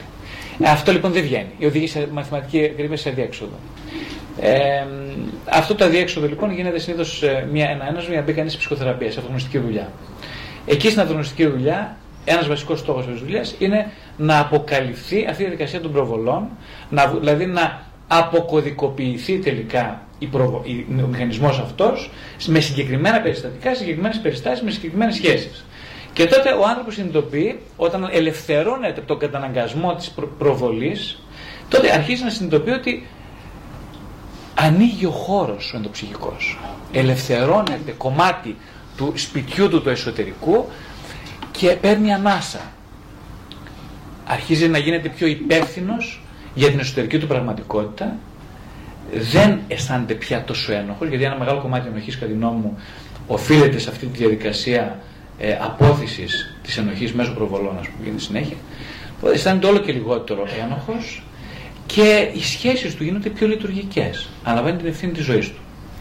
Δεν μπορεί κάποιος λοιπόν, έτσι πιο απλά για να απαντήσω, να το κάνει μόνος του. Θέλει βοήθεια, συγκεκριμένο ψυχοθεραπευτή οδηγό. Και να συνεχίσω λίγο πάνω σε αυτό. Ε, μπορεί να υπάρχουν άνθρωποι και εγώ ε, που μπορεί να ήθελα πολύ να μπω σε μια τέτοια διαδικασία. Όμως ε, ξέρω ότι είναι, για, είναι ένα ακριβό σπορ, να το πούμε. Είναι για Δαπανηρή. μεγάλες Και όχι μόνο. Ναι, εγώ αυτό, προ-κρίση την είχα κάνει τη όχι, μεγάλη. εγώ έτσι. ανέφερα την κρίση γιατί είμαι μια πολύ τεχνή μητέρα, μου αρέσει το ψάξιμο του εαυτού, αλλά πραγματικά θεωρώ ότι είναι και τότε εδώ τι έχετε να πείτε εσείς, γιατί σας ακολουθώ στο facebook, μου αρέσει πολύ αυτά που γράφετε, αλλά λίγο πολύ και μέσα από το βιβλίο σας το πρώτο που έχω πάρει, ε, διακρίνεται αυτό ότι να κάνουμε, την- βασίζεται ότι αν ο άνθρωπος θα κάνει την ψυχοθεραπεία, μα άμα δεν μπορούμε, δηλαδή εγώ που έχω τέτοιες προβολές, πώς θα μπορούσα μέσω του πνευματικού μου, από, Ε. από εκεί θα μπορώ να βοηθηθώ; Γιατί πολλές φορές διστάζω και λέω «Α, αυτά αν είναι περισσότερο ε, ψυχολογικά προβλήματα και όχι πνευματικά. Μπορώ να τα πω. Θα απαντήσει η Σοφία στην ερώτηση.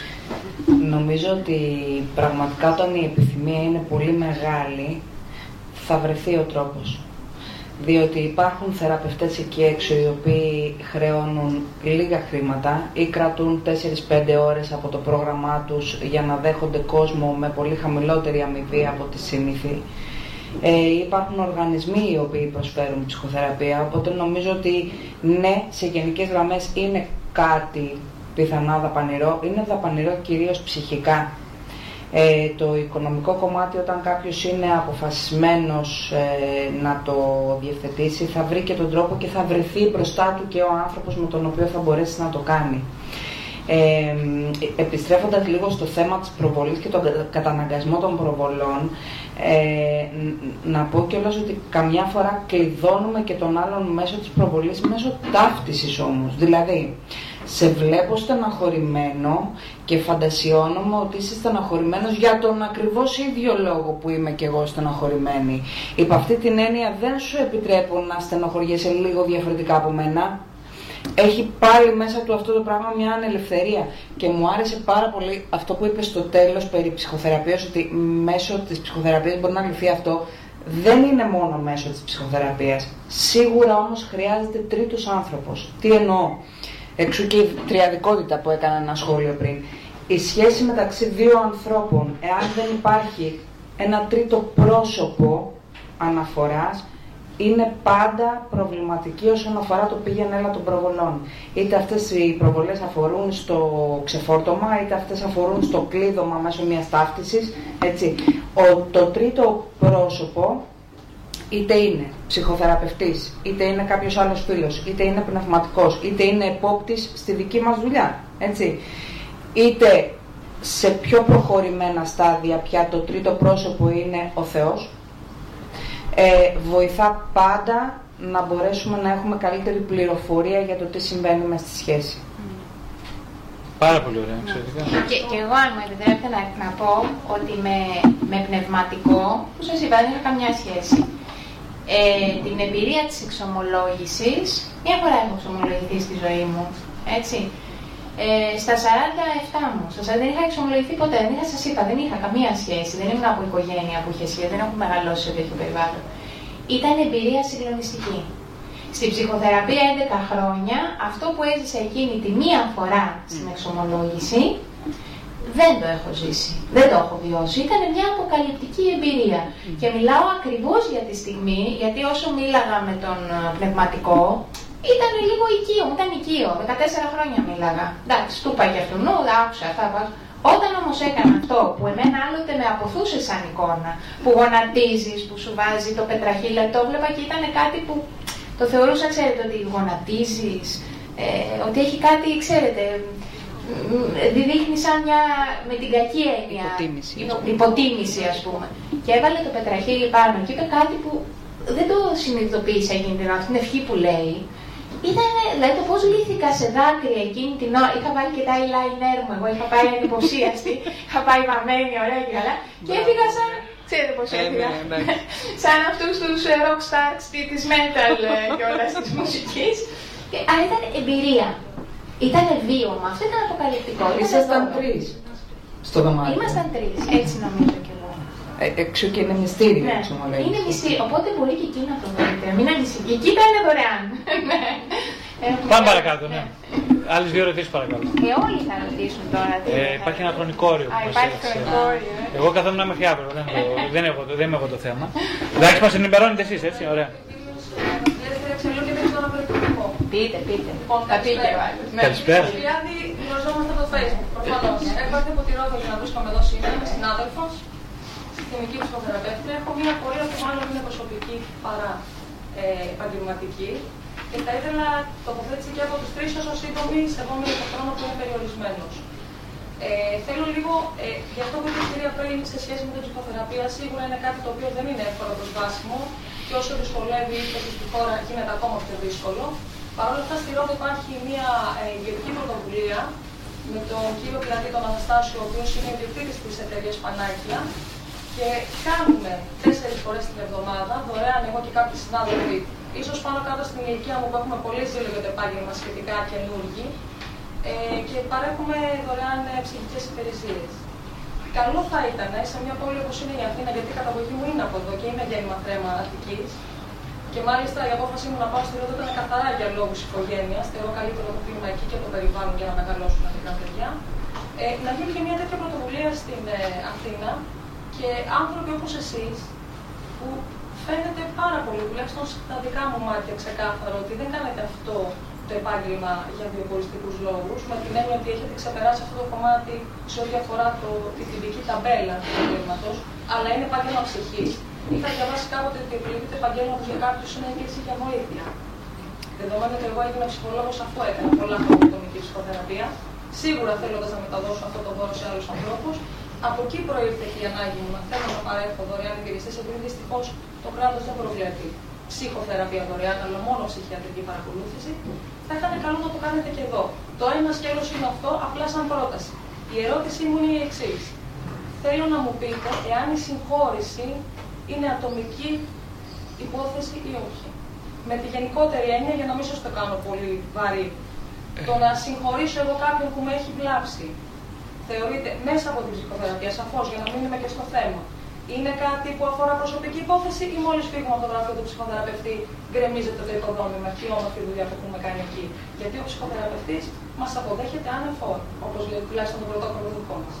Ευχαριστώ πάρα πολύ. Βέβαια είναι πάρα πολύ ενδιαφέρουσα ερώτηση και πάρα πολύ τεράστια η απάντηση. Οπότε πραγματικά Εξελίσσεται αρκετά. είναι, τι να πω τώρα, είναι πάρα πολύ ωραίο το θέμα, εξαιρετικό θέμα. Ε, Δυστυχώς δεν υπάρχει χρόνος γι' αυτό. Τώρα, τι να πρωτοπρολάβει να πει κανείς αυτό το χρόνο.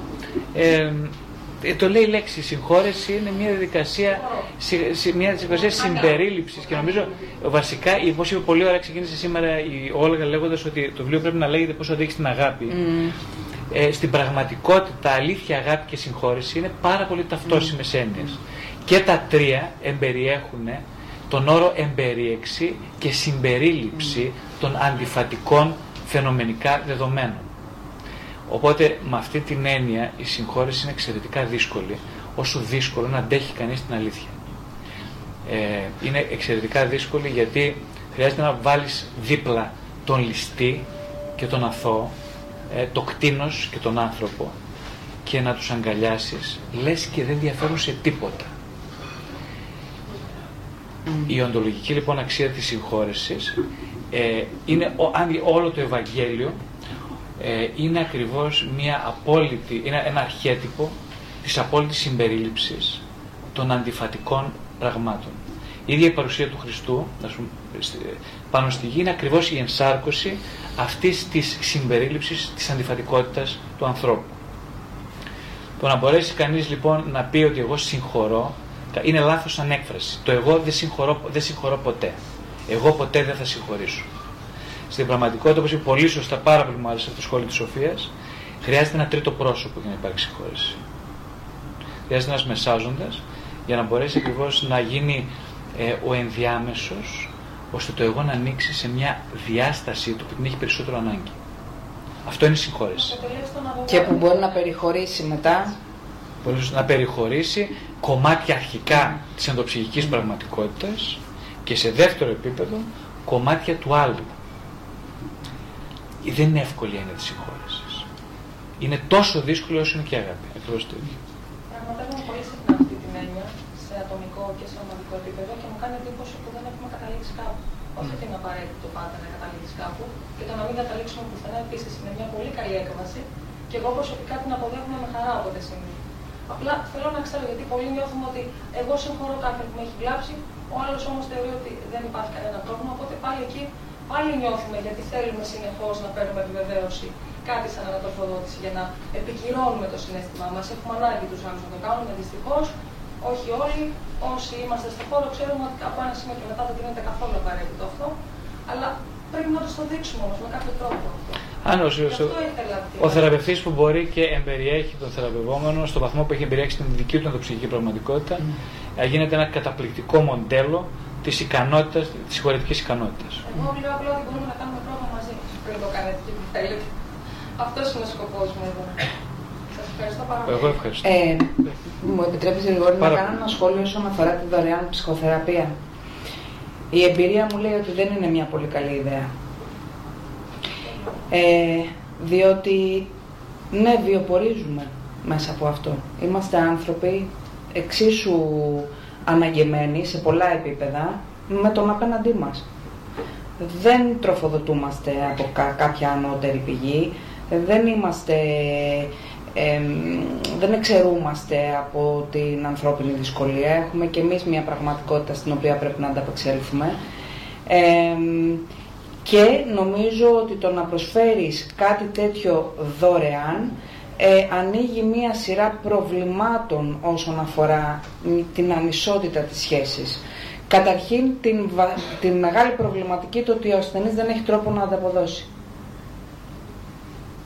Που είναι στο Τεράστια ανισότητα.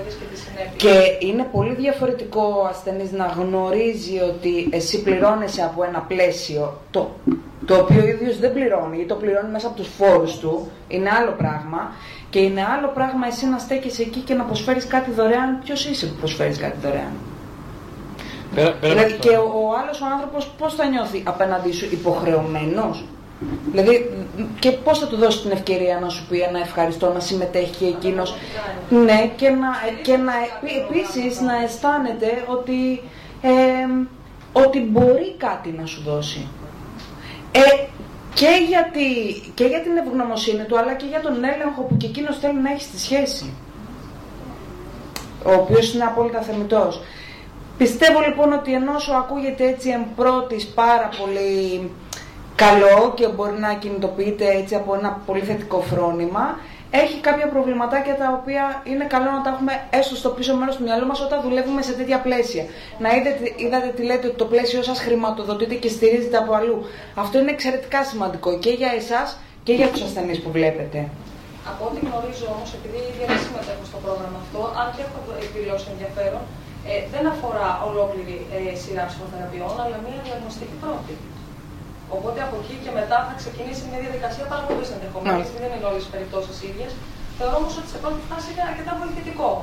Ε, θα συμφωνήσω απόλυτα μαζί σα. Υπάρχουν και εδώ στην Αθήνα τέτοιου τύπου ιδιωτικές πρωτοβουλίε. Θα συμφωνήσω μαζί σα απόλυτα ότι μια τέτοια υπηρεσία δεν πρέπει να είναι εντελώς. Ναι, ναι. Δεν ξέρω, Γρηγόρη, εσύ τι άποψη Εγώ έχεις. θα απόλυτα συμφωνώ σε αυτό που Σοφία. Ένα παραπάνω είναι ότι η εμπειρία μου τώρα τόσα χρόνια λέει ότι ε, κάποιος που δεν. Ε, οι άνθρωποι πολύ δυσκολεύονται να πάρουν πράγματα ουσιαστικά από την ψυχοθεραπεία πληρώνοντας ένα μεγάλο ποσό. Σκεφτόμουν ότι αν δεν πληρώναν τίποτα δεν παίρνουν απολύτως τίποτα. Τόσο απλά. Ε, έχουμε χρόνο για άλλη μια-δύο ερωτήσεις; Έχουμε. Εντάξει. Πέντε λεπτά έχουμε ή πέντε ερωτήσεις; Πέντε λεπτά. Όχι. Ε, μία ερώτηση τελευταία. Μία ερώτηση. Μία ερώτηση. Όχι, ερωτήσει κάποιος που δεν έχει ρωτήσει ακόμα. Ναι. Ε, το ασυνείδητο έχει αλήθεια ή, ή σκιά. Δηλαδή θέλω να πω στην πνευματική ζωή, δεν μιλάω σε περίπτωση του Αγίου, που δεν υπάρχει ασυνείδητο ή συνειδητό. Μπορεί το ασυνείδητο να προάγει μια πνευματική ζωή ή μόνο στην εμπερίεξη, στην αναγνώριση της σκιάς. Δηλαδή τα πάντα πορεία με αυτό. Πώς, γιατί θεωρητικά το ασυνείδητο θεωρείται κάτι το οποίο δεν είναι καθαρό. Μπορεί να... Καταλαβαίνετε την ερώτηση. Ναι. Πολύ καλά. Η, είναι πολύ ωραία ερώτηση. Αυτή η ερώτηση θα απαντηθεί στις 10 Ιουνίου στην ομιλία μου στους ε, εκδόσεις Εμπλό. Ευχαριστώ πολύ. Η, η, η ομιλία λέγεται ε, είναι το μέσο πέρασμα είναι βασικά η δεύτερη ηλικία, τα προβλήματα που συναντάμε στο γάμο, στη συντροφικότητα και στις σχέσεις κατά τη δεύτερη ηλικίωση. Και θα απαντηθεί αυτή η ερώτηση, αγαπητέ μου φίλε.